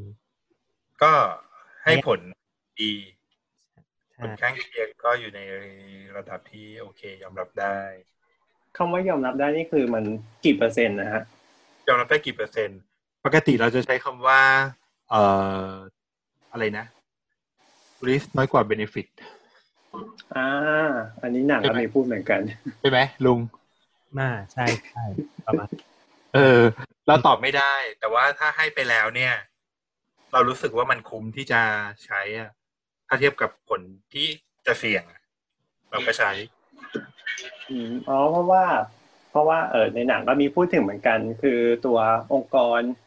EMA ของยุโรปชื่อเต็มมันคืออะไรนะรู้จักไหมฮะ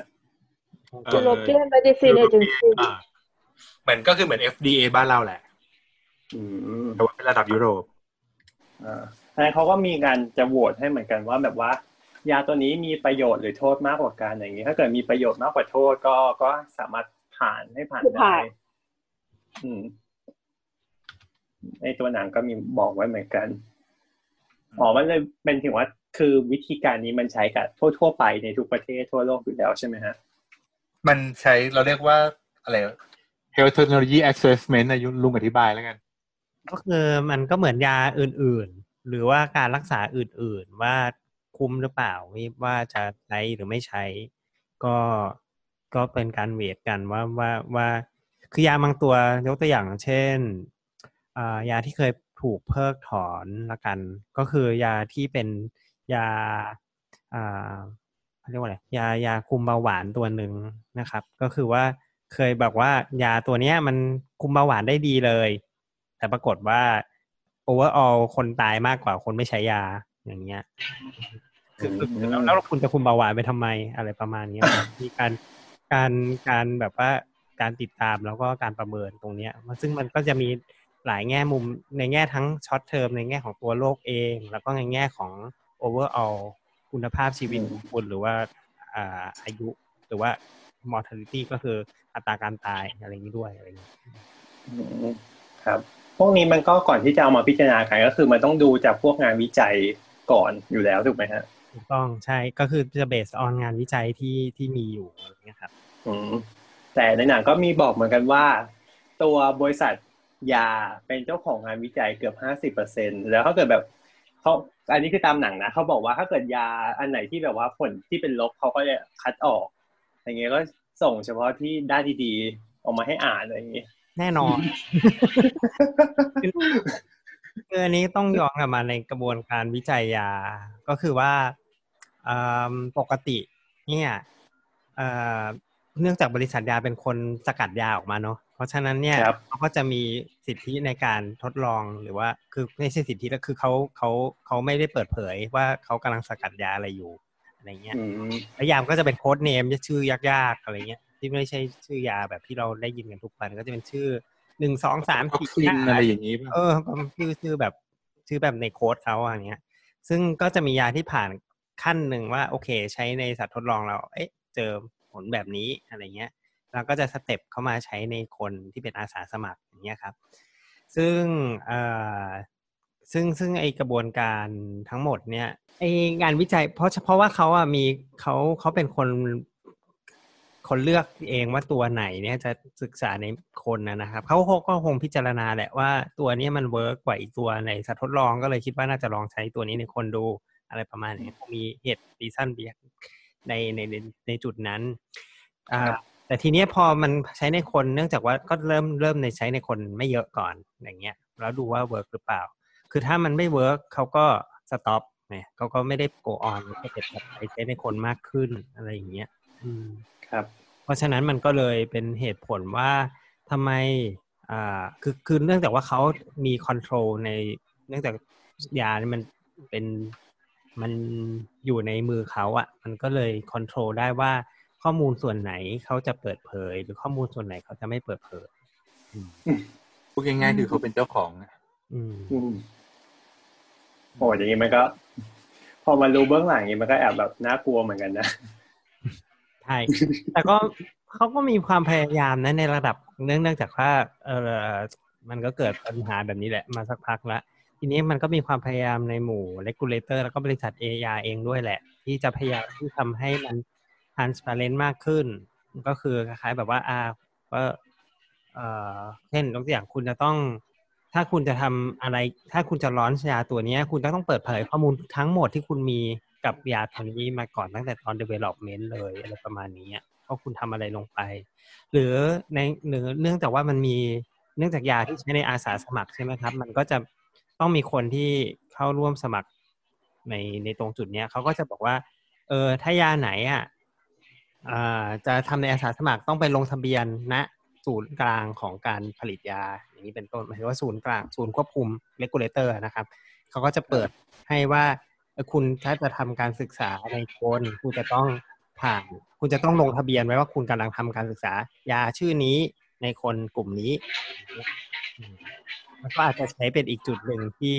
คล้ายๆตอนยาร้อนชออกมาก็แท็กดูได้ว่ายานี้เคยใช้ในกลุ่มคนไหนหรืออะไรนี้บ้าง แต่มันก็เป็นความพยายามมันก็อาจจะมีในส่วนที่เขาอาจจะไปลองใช้ในประเทศ XXX ที่มันไม่ไม่ไม่ได้มี regulation ตรงนี้ก็ได้ครับนั่นแหละเห็นในหนังเขาก็มีการแบบว่าบอกว่าแบบว่าพวกเนี้ยคือแบบว่า พวกวารสารการแพทย์ต่างๆ ก็เหมือนแบบว่าโดนทางบริษัทยาครอบงำอยู่ แบบว่าเขาก็เหมือนเสนอเรียกว่าอะไรอะชื่อวารสารมาก็เหมือนจะใหญ่ๆทั้งนั้นเลยอย่างเออ BMJ JAMA NE JM ใช่ไหมดังใช่ไหมใช่ใช่เป็นวารสารที่เรียกว่าท็อปโฟท็อปท็อปโฟท็อปไฟอืมอืมยังขาดแลนเสร็จนะ อืม ก็ตอนนั้นเสร็จมีด้วยมีด้วยเออมาครบเลย แต่ว่าถามว่าคือมันก็เป็นโปรเซสหนึ่งของกระบวนการ กระบวนการของของกระบวนการทางวิทยาศาสตร์เนาะคือครับกับว่าจริงๆไม่ใช่เฉพาะวิทยาศาสตร์แล้วก็คือทั้งทั้งกระบวนการพับ publish เนาะคือคล้าย ๆ กับว่าเอ่อไอวารสารเหล่านี้มันจะจะมีระบบที่เราเรียกว่าเป็น peer review ก็คือมันจะต้องเวลาเราจะอ่าส่ง อะไรไปตีพิมพ์ในวารสารเหล่านี้ครับ จะจะต้องมีครับคนที่เป็น independent แล้วก็เลเวลอารมณ์เดียวกับเรา ก็คือเป็นผู้เชี่ยวชาญใน field นั้นนะมารีวิวให้อีกทีหนึ่งแต่ก็อย่างว่าแหละมันเป็น process ที่มันก็มีจุดอ่อนได้ อืม อย่างในหนังเขาก็เห็นเราว่าตัวไซเฟกซ่าเนี่ยเขาตัวที่ชื่อองค์กรอะไรนะ EMA เขาก็ให้โหวตโดยแค่มีแค่สี่งานวิจัยแค่นั้นเอง แล้วก็ใช้เวลาเพียงแค่หกสัปดาห์ อืม ก็ถึงทำไมถึงเร็วใช่ไหมอะไรประมาณนั้นใช่ครับ ใช่ แล้วก็แบบงานวิจัยเพียงแค่สี่ชิ้นเองอะไรอย่างเงี้ย อืม แต่แต่งานวิจัยจำนวนชิ้นของงานวิจัย ไม่ได้บอกถึงคุณภาพ ครับใช่ไหมอันเนี้ย อันนี้อันนี้อันนี้มันจะมีงานวิจัยหลาย ๆ ประเภทที่เป็นงานวิจัยสเกลแบบมโหฬารอืมซึ่งซึ่งอันนี้อันนี้ไม่รู้ว่าตัวออรันสปีนเนี่ย ใช้งานวิจัยตัวไหน ไปขอขึ้นทะเบียนอืมแต่ว่าอยากให้ลุงม่อนลองเล่าถึงงานวิจัยพวกที่พวกพวก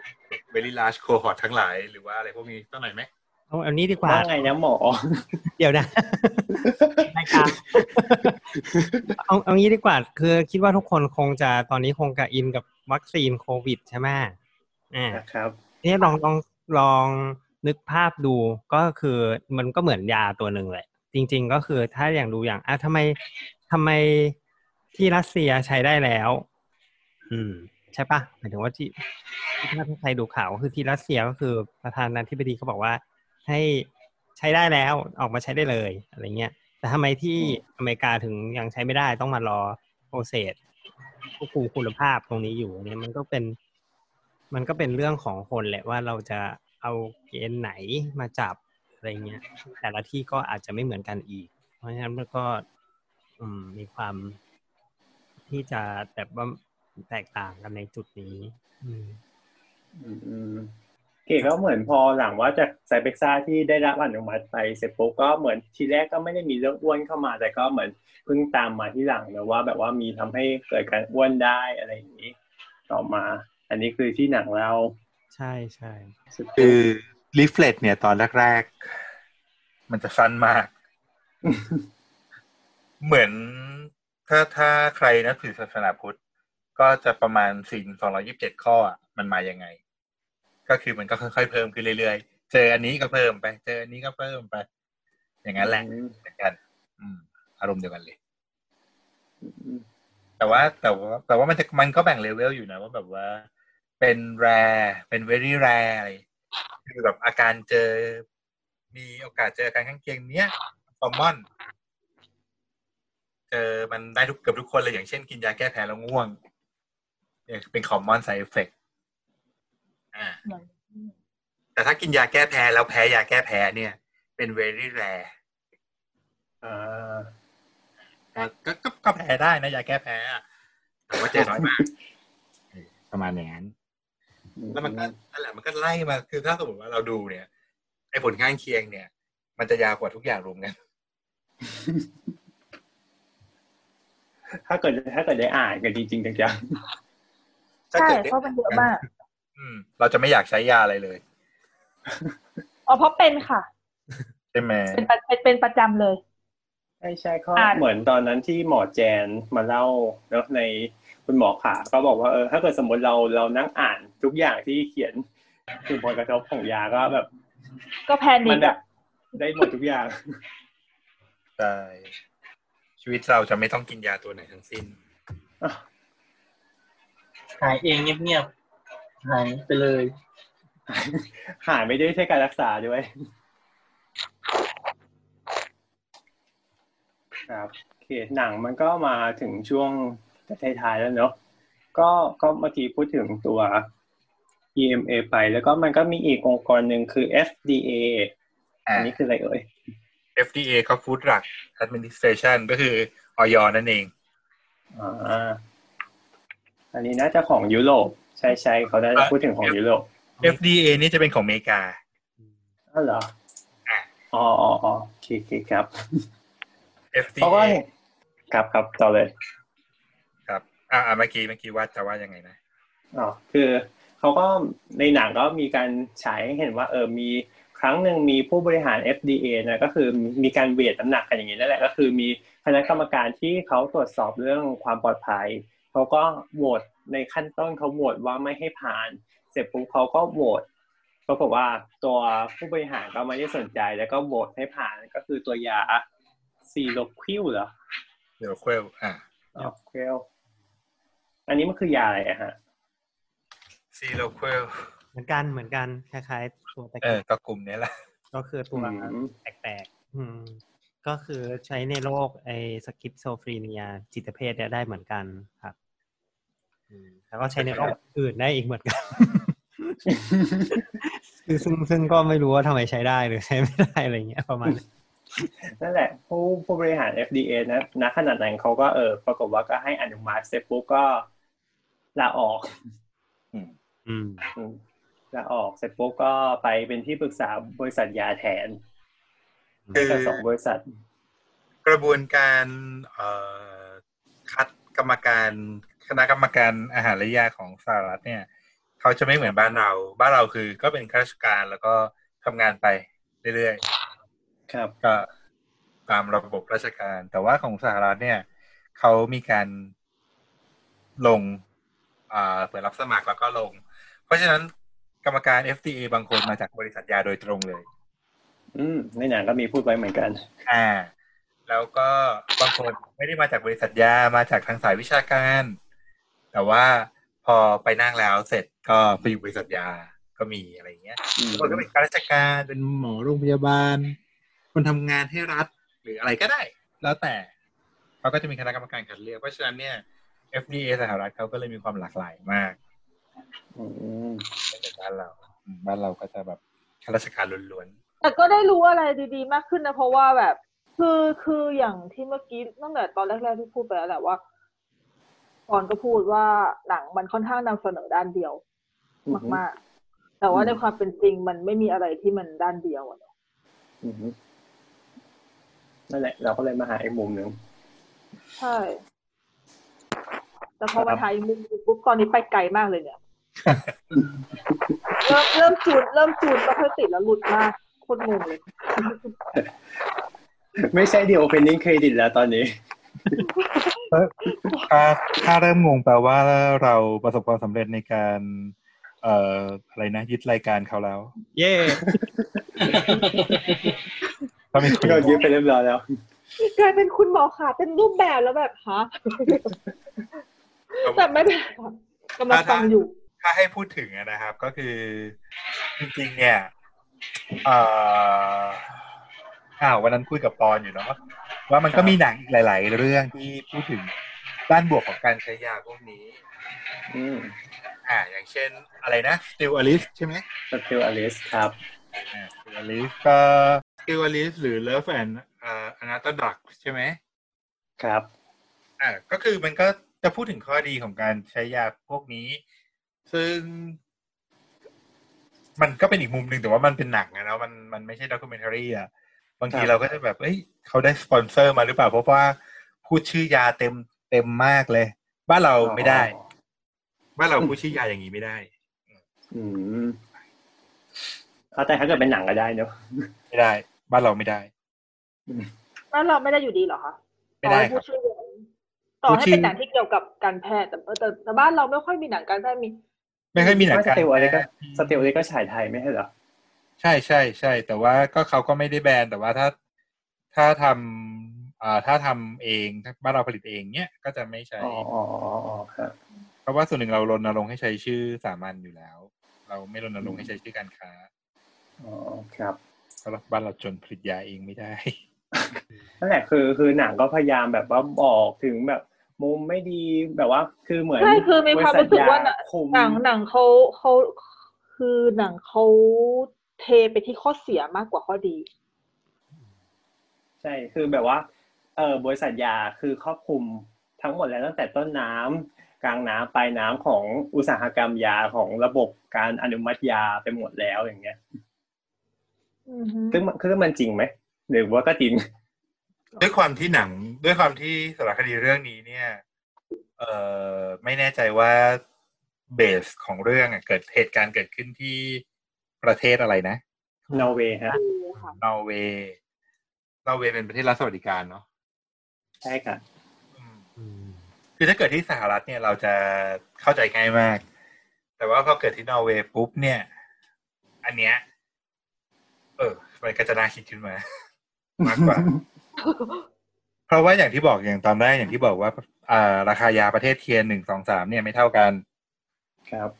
แต่สหรัฐเนี่ยเป็นประเทศเดียวใน tier หนึ่งที่ราคาสูงกว่าชาวบ้าน เอาอะอ่าก็ถึงขั้นที่คนสหรัฐอะต้องเอ่อข้ามไปแคนาดาเพื่อซื้อยา อืม เพราะว่าระบบยาของสหรัฐผูกกับระบบประกัน ก็คือยิ่งยิ่งของแพงก็คือยิ่งเกิดการบริโภคและขยายตัวมากขึ้น แต่ว่าคนที่ไม่มีเงินจ่ายอะก็ก็ก็คือต้องข้ามไปซื้อ คนที่ไม่ได้คนที่ไม่มีเงินจ่ายส่วนเกินของประกันเนี่ยก็ต้องข้ามไปซื้ออีกฝั่งหนึ่งอย่าง ตอนนั้นมีคนมาทวิตรูปอะไรนะลูกอมเม็ดหนึ่งอะฮอนหรืออะไรอะแล้วคิดเงินสามสิบเก้าเหรียญนะเหมือนจะคุ้นอ่า นั่นแหละ ก็ประมาณประมาณกัน แต่ทีนี้พอเกิดที่นอร์เวย์เนี่ย มันก็เลยเราถ้าเราบอกว่าเราพุ่งประเด็นไปที่เรื่องของรายได้ของบริษัทยาเนี่ยมันก็เลยดูไม่ค่อย เอ่อไม่ค่อยเป็นประเด็นที่จะที่จะโจมตีมากเท่ากับ ถ้ามันเกิดที่สหรัฐๆครับเพราะว่า แต่เขาก็ดู แต่เขาก็ดูเหมือนจะโจมตีอยู่นะ ใช่ คือความเชื่อหนึ่งของคนหลาย ๆ คนเนี่ย บริษัทอาหาร บริษัทยา ใช่ไหมแล้วก็ครับอะไรนะบริษัทอาวุธ บริษัทบุหรี่เหล้าพวกเนี้ย คือบริษัทที่อยู่เบื้องหลังการผลักดันทุกๆอย่างเป็นนักล็อบบี้เป็นนู่นเป็นนี่เป็นนั่น แต่ก็ในอีกมุมหนึ่งก็คือยายามันเป็นสินค้าเขาเรียกเอติกเอติกกูสเนาะเขาเป็นสินค้าที่ต้องมีคุณธรรมประกอบอะ ครับคืออยู่ดีคุณจะตั้งราคาตามใจชอบ แล้วก็แบบ คนจะตายก็ก็ไม่มียาใช้ เพราะว่าเข้าถึงยาไม่ได้ราคาสูงเกินไปมันมันทำไม่ได้อืมครับแล้วก็แล้วก็ถ้ามันแพงมาก คือคืออย่างเวลาการเลือกใช้ยาเนี่ยมันก็จะมี เรื่องของอินดิเคชันเรื่องของข้อบ่งใช้มีเรื่องของความปลอดภัยมีเรื่องอะไรเงี้ย แล้วอีกข้อหนึ่งที่มีก็คือเรื่องของ เอ่อราคาอืมครับคอสคอสของการรักษาถ้ามันสูงมาก แล้วมันมียาตัวอื่นที่ทดแทนได้ แพทย์ก็ไม่จำเป็นต้องเลือกยาตัวนั้นอืมทีนี้ไม่รู้ คือคือไม่ค่อยสัมผัสสังคมแพทย์ต่างประเทศอะลุงว่าไงคนแล้วแล้วข้าพเจ้าสัมผัสยังไงไม่รู้ก็เห็นไปขายคอร์สบ่อยไงอืมไม่รู้แพทย์ประเทศอื่นเป็นหรือเปล่านะ แต่บ้านเราค่อนข้างจะเคร่งเรื่องคอร์สนะอืมหมอบ้านเรานี่แบบว่าเห็นใจคนไข้แบบโอ้ยไม่อยากเราว่าให้มันไว้ก็แล้วแต่คนด้วยแหละ อืม คนที่อีกแบบก็คงมีอะไรเงี้ย อืม มันมันผสมผสมไปอะครับ ก็มา ก็ดูก็ถือว่าน่าจะน่าจะใกล้จบเลยเนอะของของหนังเรื่องนี้ มันมีหนังแล้วตอนเรื่องอื่นที่มันคล้าย ๆ กันไหมไอ้พวกที่เป็นด้านนี้ ด้านนี้ อืม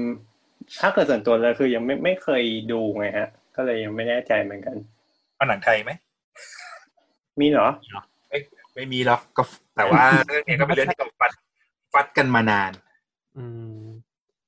ก็ จนทำให้ประเทศไทยใช้ระบบ CL ยา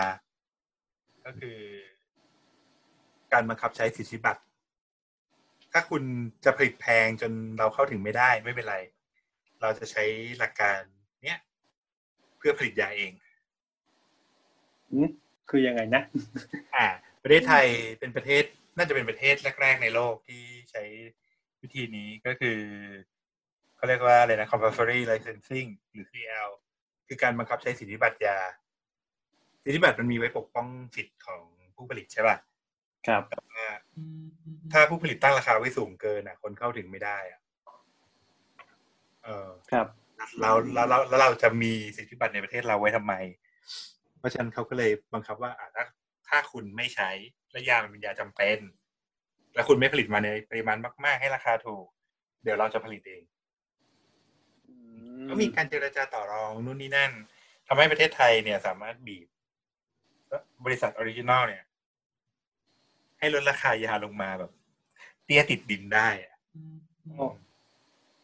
หมายถึงว่าเดี๋ยวนะถ้าเกิดสมมติไม่มีก็คือเราจะใช้สูตรนั้น โดยให้องค์การบริษัทเราผลิตเองอย่างนี้เหรอใช่โอ้สุดยอด ก็ตอนนั้นตอนนั้นเป็นประเด็นใหญ่โตพอสมควรเมื่อปีห้าศูนย์ที่สมัย คุณหมอมงคลนะสงขลาเป็นรัฐมนตรีสาธารณสุข แต่ว่าสุดท้ายเนี่ยบริษัททุกบริษัทที่ที่เข้ากระบวนการเนี้ยเขาก็ยอม ยอมลดราคายาลงมา ครับจนกระทั่งในปัจจุบันบ้านเราเนี่ย ใช้วิธีราคากลาง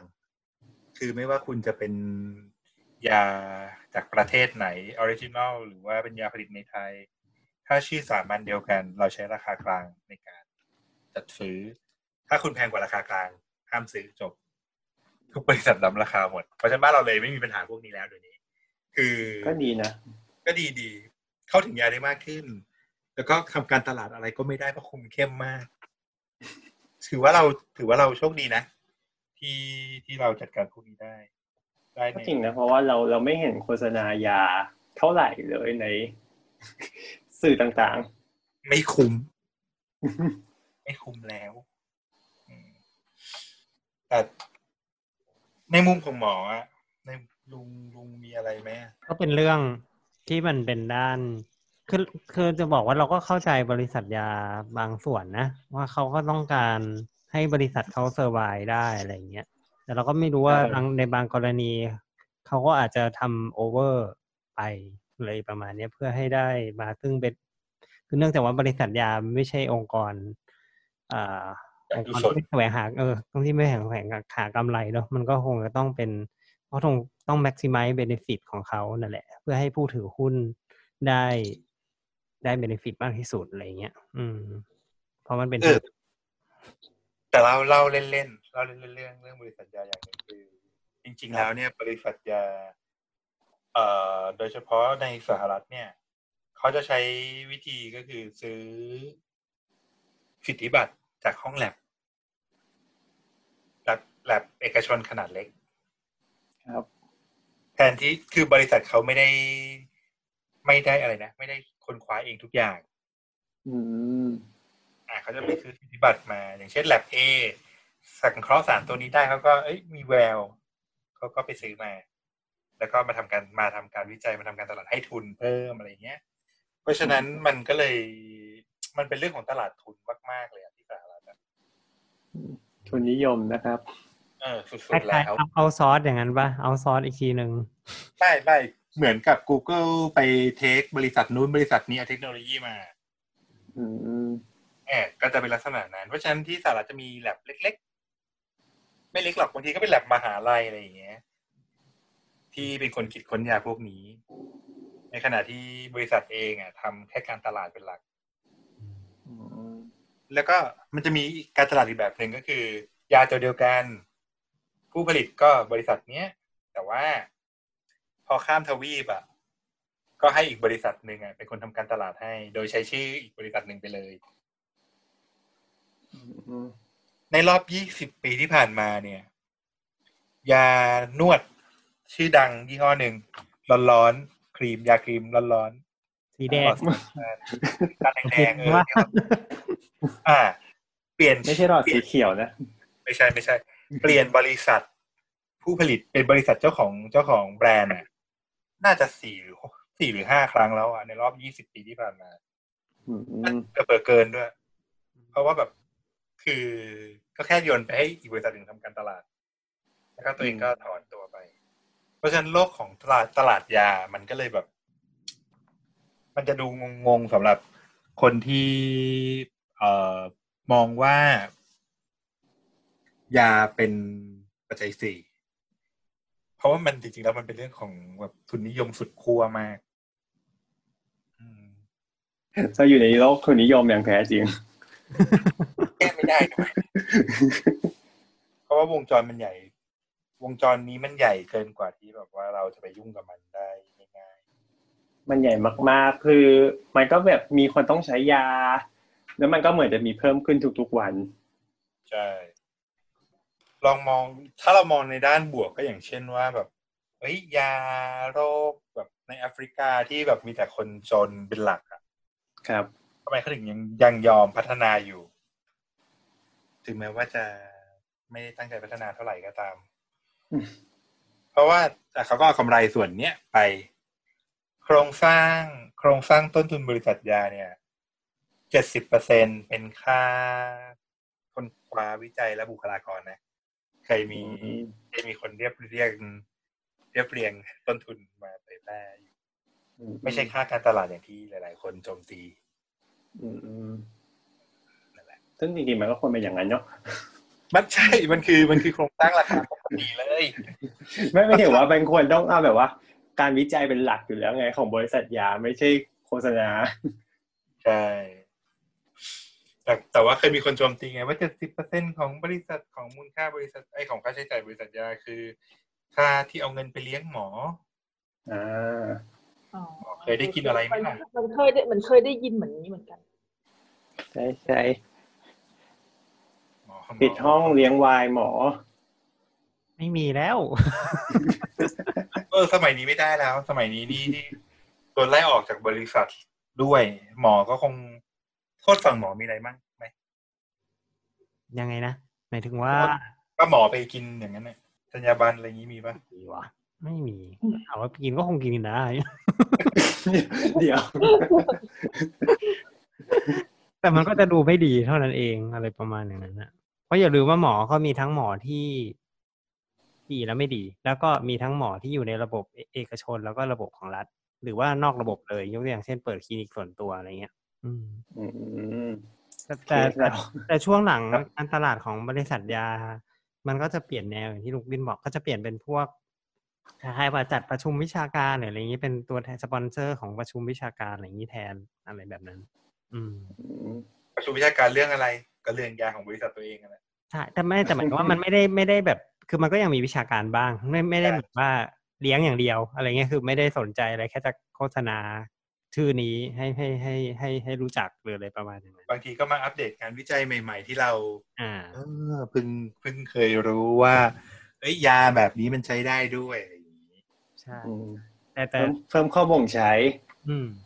แต่ก็ต้องประมาณนั้นอยู่กับหมอนั่นแหละ ที่เป็นคนตัดสินใจ ซึ่งหมอแต่ละคนก็คงจะไม่เหมือนกันอีก อืมประมาณนั้น เออแต่สุดท้ายมันก็ต้องอยู่ที่หมอเนี่ยว่าหมอจะเลือกยาตัวไหนให้กับผู้ป่วย เพราะว่ามองว่าอันไหนมันสามารถใช้ประโยชน์แก่ผู้ป่วยคนนั้นได้มากแค่ไหน จริง ๆ ถ้ามุมมองเนี้ยมันจะยิ่งกว่านั้นอีกแหละ จริง ๆ ก็คือว่ามันก็ต้องต้องในที่สุดก็คือต้องตกที่ผู้ป่วยแหละ อืม ว่าผู้ป่วยจะเลือกใช้ยานั้นหรือเปล่า อืมอืมในในในในมุมมองของหมอ trend trend ตอนนี้นะก็คือประมาณครับว่าหมอไม่ได้เป็นคนที่จะสั่งแล้วว่า คุณจะต้องใช้อันนี้หรือว่าอะไรประมาณนี้แต่คุณจะต้องให้ information pass on information ที่มาจากอันเนี้ยไปที่คนไข้ที่ถูกต้องที่สุด อืม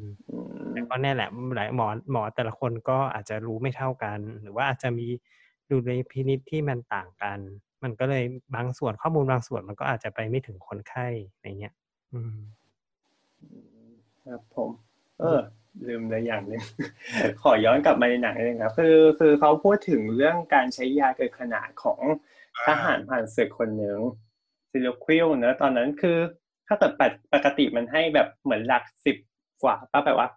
เออหกสิบแปดสิบอย่างเงี้ยแต่อันนี้คือเขาให้ก่อนที่จะเสียชีวิตคือ เออหกพันหกมิลลิกรัม อันนี้คือหมายถึงว่าอันอันอันนี้เออต้องมันเล่าเป็นต้องเรื่องเล่าปกติย้อนต้องต้องต้องเล่าย้อนก่อนไหมว่า ทหารคนนี้คือเป็นโรคอะไร ใช้ยา PTS PTSD อ่าฮะอือฮึครับ อันนี้คือมันก็คือโรค post traumatic stress disorder ก็คือเป็นโรคแบบโรคกลับมาจากสงครามแล้วก็ซึมเศร้าเออโรคโรคที่แบบเหมือน อันนี้จะชอบมีหนังชอบทำบ่อยๆป่ะที่แบบว่าใช่ flashback ใช่ใช่อันอันอันนี้เอออันนี้เหมือนจะเห็นเห็นเยอะ ในบรรดาทหารหรืออะไรทั้งหลายที่เห็นแบบในหนังทหารผ่านศึก ใช่โดยเฉพาะถ้าแบบว่า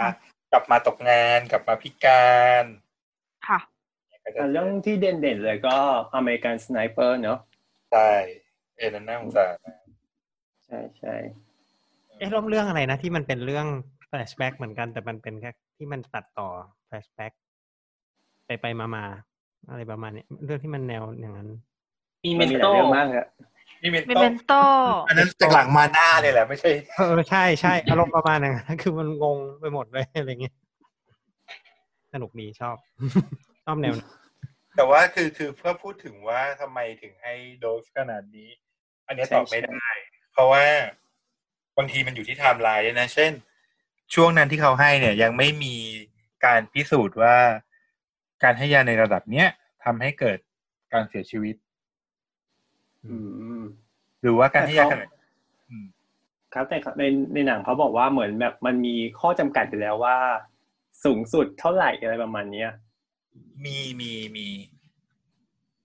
เหมือนมันดูแบบมากกว่าหลายเท่ามากๆอะไรอย่างเงี้ย รู้สึกแต่มันว่าจะเป็นเรื่องเป็นเป็นเป็นครับ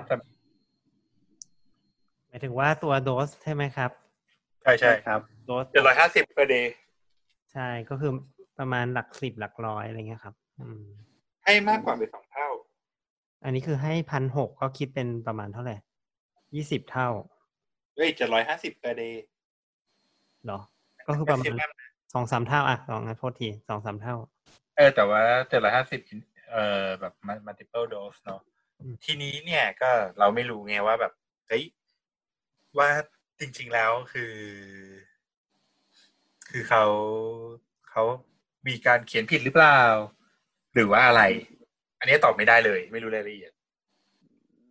แต่เหมือนแบบไม่ใช่ตัวเดียวด้วยที่ให้แบบว่าเกินโดส มันดูแบบเหมือนในหนังเขาก็บอกว่ามีหลายตัวที่เขาได้ใช้ก่อนช่วงที่จะเสียชีวิตแบบเหมือนไหลไหลตายอืมอืมก็คเขางเลยเหมือนเป็นเป็นข้อสงสัยประมาณหนึ่งแต่มันถ้าเกิดในในแง่ของจิตแพทย์การให้เกินโดสอย่างนี้มันคือเป็นเรื่องปกติหรือเปล่าฮะหรือว่ามีมีการใช้อยู่แล้วหรือเปล่าอืม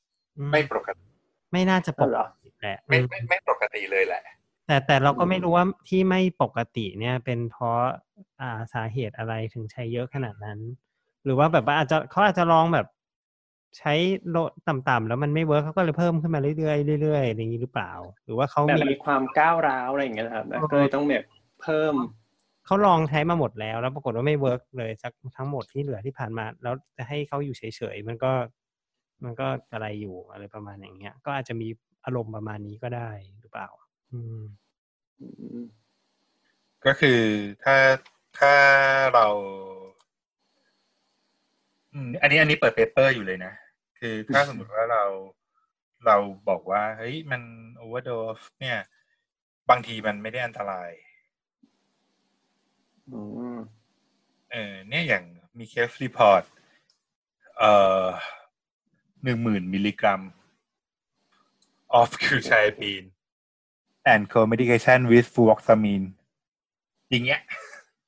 จากเจ็ดร้อยห้าสิบอะกินไปหมื่นหนึ่งอะโอ้อ่าก็ก็ก็ไม่ได้ตายอ๋อแต่ก็คงเป็นไม่กี่คนที่ได้รับยาในโดสขนาดนั้น ใช่ เพราะฉะนั้นจริงๆ อาจจะเป็นแบบว่าโดสในการทดลองก็ได้ว่าแบบ เฮ้ยให้ขนาดนี้แล้วมันไม่โอเค เพิ่มขึ้นอีกได้ไหมอืมซึ่งไม่รู้เหตุผลของเขา เราก็เลยไม่สามารถให้ความเห็นอะไรได้ใช่ใช่ซึ่งซึ่งหนังก็เล่ามาแค่นี้ก็คือกลายเป็นว่าหนังไม่ได้พูดถึงกับอีกฝ่ายยังเลยว่าแบบฝ่ายหมอเขาว่ายังไง หรือว่าฝ่ายผู้ผลิตยาบริษัทยาเขาว่ายังไงมันเลยแบบกลายเป็นหนังที่แบบข้างเดียวมากๆเลย หรือหรือแม้กระทั่งตัวที่เสียชีวิตเสียชีวิตเพราะอะไรด้วยหมายถึงว่าอะ ปรากฏว่าจะไม่รีเลทกับยานี้หรือเปล่า หรือว่าจะเป็นตัวโรคเอง เขาเขาบอกว่า sudden death เอ่อเป็นเอ่อพวก sudden heart attack หรืออะไรพวกเนี้ยซึ่งมันก็อยู่ในอยู่ในข้อควรระวังณปัจจุบัน แต่เมื่อก่อนตอนก่อนเกิดเคสเนี้ยไม่รู้อืมมันอาจจะเป็น very rare case ก็ได้ หรืออย่างที่ลุงบอกคือจริงๆแล้ว มันไม่ได้มันไม่ได้โยงกับกับตัวยาเลยก็ได้อืมเล่าเล่นๆมันมียาแก้ปวดตัวหนึ่งเอ่อ มีรายงานตับอักเสบสามครั้ง ในประเทศเดียว ครั้งเดียวล็อตเดียวกันอืมแล้วก็โดนถอนโดยโดยแบบอะไรวะ เป็นยาที่ให้ผลในการแก้ปวดค่อนข้างดี ผลข้างเคียงตาม แล้วก็นอกจากสามเคสนั้นนี่ก็คือแทบไม่เคยมีรายงานเลยอืมอืมเพราะฉะนั้นบางทีมันก็เป็นเรื่องของการเมือง ด้วยอะไรด้วยหลายๆอย่าง ผลประโยชน์วมันนกลับมาที่การเมือง ผลประโยชน์มันเยอะจริงยิ่งพูดโอ้แล้วก็ยิ่งยิ่งพูดยิ่งดาร์กขึ้นเลยเลยๆไอพีดากมากเลยโลกวงการแพทย์ วงการแพทย์จริง ๆ มันก็เทาๆเนาะมันก็ไม่ มันก็ไม่ใช่แล้วก็ครับไม่ขาวเหมือนชุดอะ โอเค แล้วก็ในหนังก็มีพูดถึงอีกอย่างหนึ่งก็คือเรื่องของอัตราการตายเนอะที่ค่อนข้างแบบ เออเขาโชว์ตัวเลขมาค่อนข้างสูง แบบว่า เออ เหมือนมีการแบบว่าเสียชีวิตจากยา แต่จำไม่ได้ว่ายาตัวไหนนะคือเขาบอกว่ามีเขาเขาอันก็นี้คืคืออเขาก็ไปคืคุอยกัมีนการเสียเสียชีวิตโดยไม่ทราบสาเหตุใช่ใช่แต่ว่าผู้แต่ว่าคนที่เสียชีวิตเหล่านี้เทคยาประมาณนี้กันหมดอือหือที่อันนี้คือเขาอันบนี้กคือที่ในหนังสือ อะอืมอันนี้คือที่ที่อ่านมาเขาบอกว่า มีการไปคือตัวหนังอะเขาไปพบล็อบบี้ยิสคนหนึ่งแล้วก็แบบว่าเขาบอกว่าลำพังแค่ตัวยาตัวเดียวอะก็มีรายงานการตายถึงแปดหมื่นสามพันคนแล้วอืมอือฮึซึ่งจริง ๆ แล้วตัวเลขอันนี้คือสูงไหมหรือว่าจริง ๆ คือไม่ได้สูง น่าจะต้องจากตัวหารด้วยไหมหมายถึงว่าคนที่ใช้ทั้งหมดกี่คน นั่นน่ะสิ เขาก็ไม่ได้บอกอีกอืมเขาพูด คือบางทีอะเอ่อเวลาคำนวณเนี่ย มันจะเกิดอัตราการเกิดต่อแสนประชากรอ่าอย่างเงี้ย แล้วก็คูณกลับดื้อๆเลยคูณให้มันเป็นเจ็ดพันล้านน่ะมแล้วบางทีเราเราว่ามันบอกยาก หมายถึงว่า สมมุติว่าเป็นยาสำหรับโรคมะเร็งแล้วยาสุดท้ายเงี้ยมันก็คือตายทุกคนอย่างเงี้ยแล้วจะแล้วจะยังไง อ๋อคือแล้วทีนี้สุดท้ายมันมีมีโอกาสตายอยู่แล้วใช่ใช่มันมันมันมันโอกาสรอดมันน้อยอยู่แล้วอ่า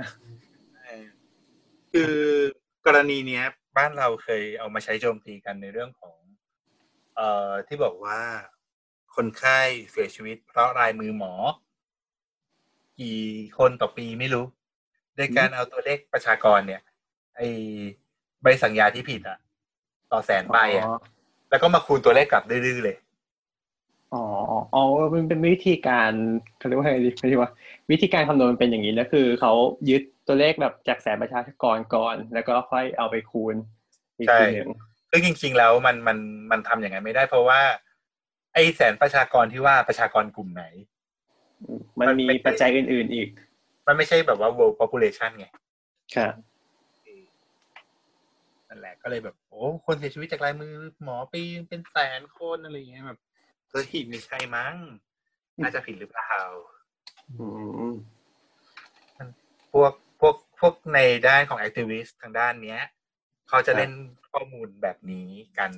มาช้านานอืมแล้วก็นี่เราก็เราก็ได้แต่แบบอืมครับผม ครับโอเคก็ก็ก็ก็เออน่าจะยาวเนอะถ้าถ้ามาใครช่วงอยากท้าจะย ถ้าใครอยากจะครับเรียนถ้าใครอยากจะรู้เรื่องตัวเลขเนี่ยก็มาติดต่อได้มาเรียนได้พอพอพอพอพอปิดรายการปิดรายการอ๋อห้ามรายกาห้ารมขายเหรอรายการนี้ขายได้ขายได้มันก็จะมีศาสตร์ของ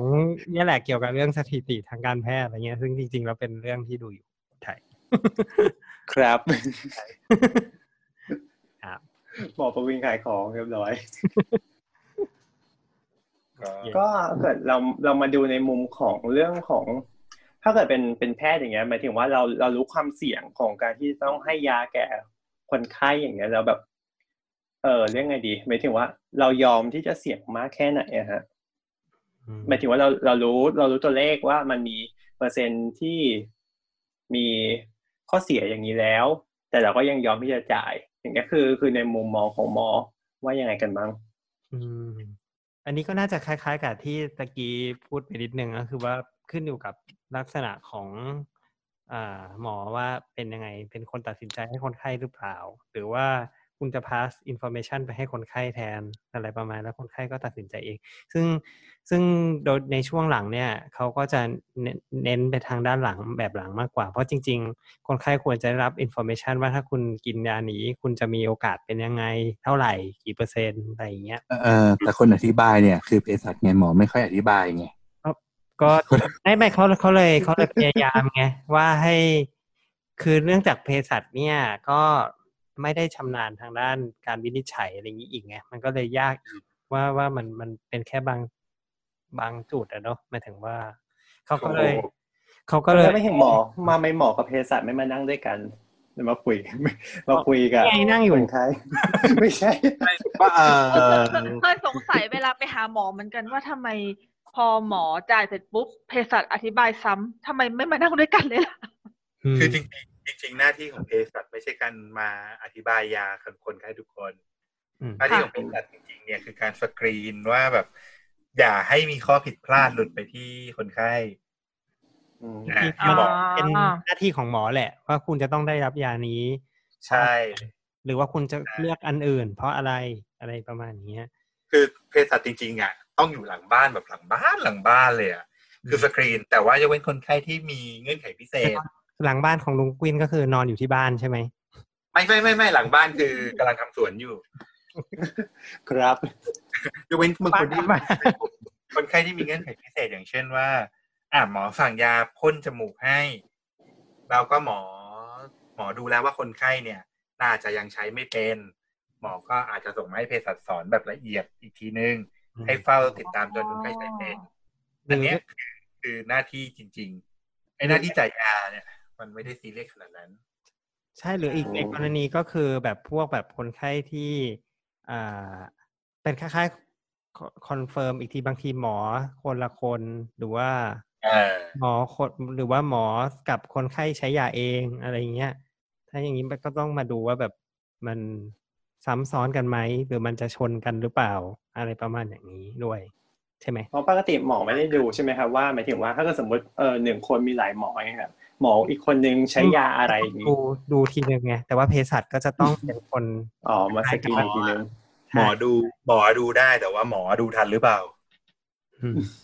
ไม่ทันแค่ตรวจให้แค่ตรวจให้หมดอะแค่ตรวจให้หมดมันก็ยากแล้วไงแล้วปัญนั่นแหหาละปัญหาคือคนไข้แต่ละคนก็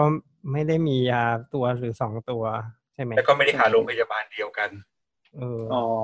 พอดีหาสี่โรงพยาบาลเงี้ยได้ยาซ้ำกันทุกโรงพยาบาลเลย ใช่ก็ราะฉะนั้นดีสุดมีหมอส่วนตัวมีหมอส่วนตัว ว่างๆอาจจะแบบว่าลองไปเอ่อลองรีวิวเรื่องอันซังซินเดอเรลล่าเนาะแต่ว่ามันเป็นซีรีส์ไงไม่แน่ใจว่าออกออกนอก scope ของรายการไหมก็ก็ก็ได้นะซีรีส์ก็ก็ได้อ่า Unsung Cinderella อะไรเป็นนะคะบริษัทที่ญี่ปุ่น ซึ่งแบบโอ้โหตอบ ตอบตอบโจทย์ทุกอย่างที่คนสงสัยว่าทำไมเภสัชว่าเภสัชทำอะไรอะขอขอชื่ออีกรอบหนึ่งได้ไหมฮะ Unsung Cinderella โอเคไม่ไม่ใช่หนังเกาหลีใช่ไหมไม่ญี่ปุ่นญี่ปุ่น Unsung เพราะว่าญี่ปุ่นเนี่ยเพิ่งเพิ่งเปลี่ยนระบบเภสัชมาสักสิบปี ตามหลังไทยอ๋อใครมีในวีมีในบีไอยู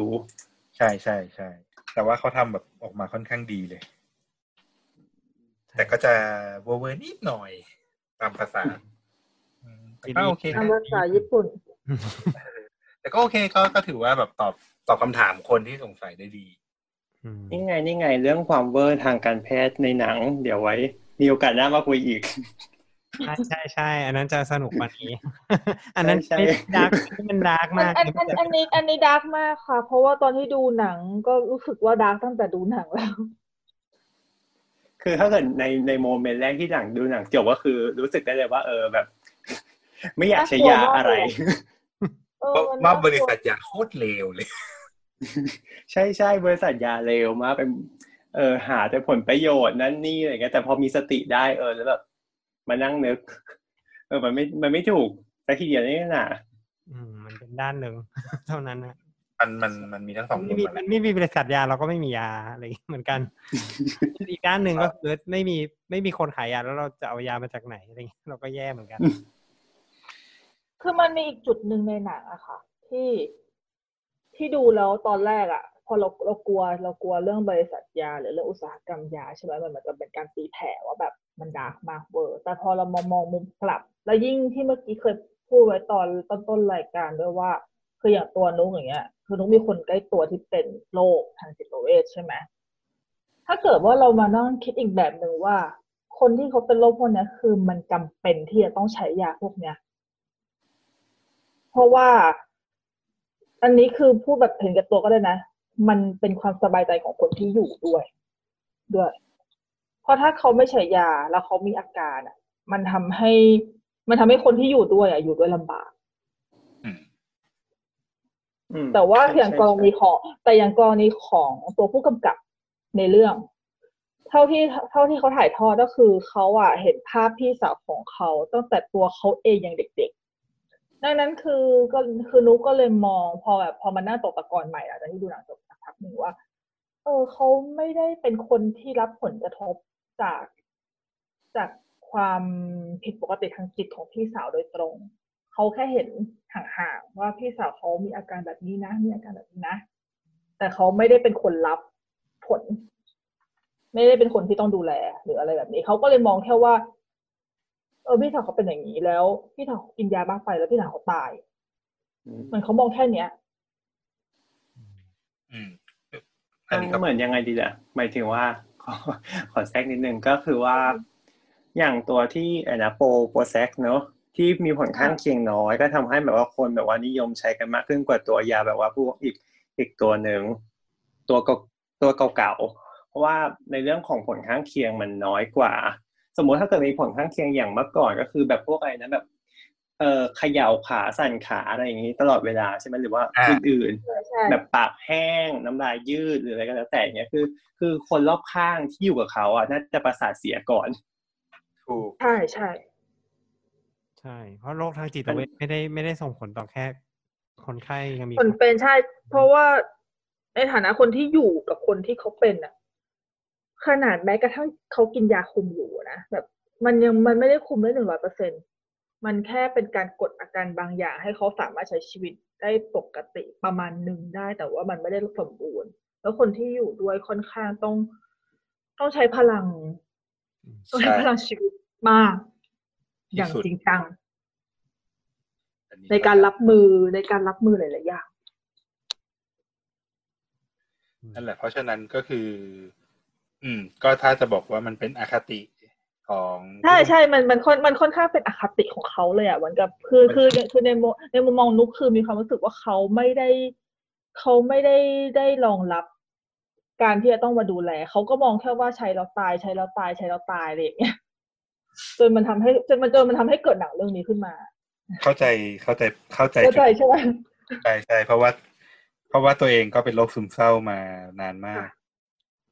ก็ใช่เราเราเข้าใจคือถ้าใครไม่ได้มีประสบการณ์ในการเป็นโรคประเภทนี้ หรือว่าต้องอยู่ในครอบครัวเดียวกันกับอ่าคนที่เป็น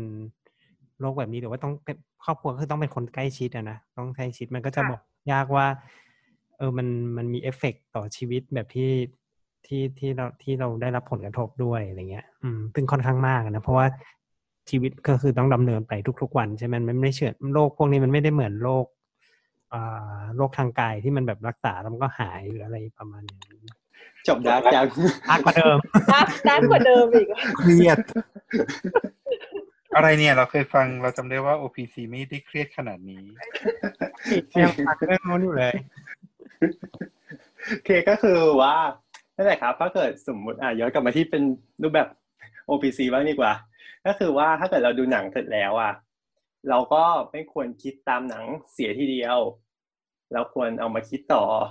ควรมาหาข้อมูลต่อด้วย ในบางครั้งแม้เป็นรูปแบบสารคดีเองก็ตามเราก็ควรที่จะมาหาข้อมูลเพิ่มต่อในภายหลัง จริง มันเลยเกิดอีพีนี้เนอะเพราะว่าปกตินี่เวลาพวกเราไปดูสารคดีกันเราก็ไม่เคยถึงกับ ถึงกับต้องเอามาเอามาจริงจังขนาดนี้ เออมานั่งถกขนาดนี้ อันนี้คือแบบ ดูจบปุ๊บก็ต้องมามาทักถามลูกวินเลยว่ามันคือยังไง อันนี้คือแบบตอนที่ตอนที่พี่ดูจบครั้งแรกอะพี่ยังไม่ได้คุยกับปอนเลยนะพี่ก็แค่รู้สึกว่าเออยามานะกูคิดเหมือนกันแต่อย่างที่เมื่อกี้บอกแหละว่า พอไปตกตะกอนอีกทีนึงก็มันก็ใกล้ตัวฉันนี่หว่าถ้าอยากรู้ความดาร์กกว่านี้ เดี๋ยวไว้คุยกันนอกรอบโอ้โห นะครับแต่คือแต่แต่แต่แต่คือเราก็ไม่ได้หมายความว่าเราอยากจะเชียร์บริษัทยาหรือว่าอุตสาหกรรมยาใช่คือถ้ามันมีจุดที่มันดาร์กมันมันมีแต่ว่า เราแค่มีความรู้สึกว่าเราแอบตกใจเล็กน้อยที่เจอสารคดีที่นำเสนอด้านเดียวขนาดนี้อืมถามว่ามันมันช่วยเราไหมที่เราให้เข้าใจมากขึ้นมันก็ถือว่าช่วยเปิดโลกเราใช่ว่าเออมันเรื่องหลังของอุตสาหกรรมยามันเป็นรูปแบบอย่างนี้นะอะไรอย่างนี้แต่คือพอมันเป็นเสนอด้านเดียวปุ๊บมันก็เลยเออ มันเชิญมันชวนเชิญช่วยไอ้ยเขาเรียกว่าอะไรอะมันควรเชื่อ เออชวนเชื่อไปหน่อยใช่ดังนั้นเอาอีพีนี้มาแปะซ้อนเข้าไปหลังจากฉายหนังอะไรอย่างนี้หรอเอาเอ่อเอาหนังสือ เรื่องกระชากธุรกิจกระชากหน้ากากธุรกิจยาข้ามชาติ ไปอ่านตามด้วยโอ้โหเราจะรับรองว่าแบบว่าต้องกลุ่มบริษัทยานี้คือแบบว่าจอมมารมาจากขุมนรกเลยอะโอ้อืม แนะนำให้ลองอ่านเล่นดู แต่ว่าอย่า อย่ายึดเอามันเป็นเอ่อเป็นจริงเป็นจังหรือว่าเป็น เป็นทุกอย่าง เพราะว่ามันเขียนแค่ด้านเดียวเหมือนกันอืมครับต่างคนต่างเขียนด้านของตัวเองเนาะนั่นแหละ เราถึงต้องมาหาอีกมุมหนึ่งเพื่อให้รับรู้ ให้มัน balance ค่ะให้มันแบบเราต้องฟังทั้งสองฝั่ง ใช่นั่นแหละครับดังนั้นการดูหนังแล้วก็กลับไปหาข้อมูลต่อมันเป็นอะไรที่ดีโอ้โหจบสวยดูดิหาเรื่องให้จบให้สวยให้ได้ ดูจบเป็น OPC เชียวเป็นแบบหนังหนังๆอย่างนี้หาประโยชน์แบบประโยชน์ของการดูหนัง blah blahนิดนึงโอเค ยังไงก็ต้องขอบคุณทางคุณหมอขาด้วยนะครับ ที่มาร่วม รายการในวันนี้ที่มารวมขอบคุณมากมารวมครับความ dark ในวันนี้ขอบคุณครับให้ขอบคุณครับขอบคุณค่ะแล้วก็ขอบคุณมากที่ให้พื้นที่เรามาสร้างความ dark ข้ามรายการใช่แล้วเดี๋ยวคราวหลังเราอาจจะชวนคุยที่ไม่ dark ขนาดนี้ ได้ได้ได้ไม่อย่างนั้นเครียดตายโอเคโอเคเป็นรายการดีกว่า ครับโอ้ ก่อนจากกันไปนะครับ ขอฝากรายการเราไว้ด้วยนะครับ สามารถรับฟังได้ทางทุกแอปพอดแคสต์นะครับ เพียง search The Opening Credit นะครับ หรือจะ search สามโคกเรดิโอก็ได้นะครับ และก็ YouTube Channel ครับสามโคกเรดิโอติดตามข่าวสารของเราได้ทางทวิตเตอร์นะครับ the opening cast นะครับหรือช่องทางอื่นๆของสามโคกเรดิโอก็ได้นะครับ ไม่ว่าจะเป็นทวิตเตอร์ Facebook Instagram นะครับ สามารถร่วมพูดคุยกับเราได้ทาง hashtag credit เปิดครับและก็เราติดตามนะครับว่า EP หน้าเราจะพูดกันถึงเรื่องอะไรสำหรับวันนี้ลากันไปก่อนพบกันใหม่ EP หน้าสวัสดีครับ สวัสดีค่ะเย่แค่นี้ต้องแค่นี้แค่จะแค่ไปกินยาแก้ปวดหัวแล้ว เดี๋ยวกล้ากินเหรอ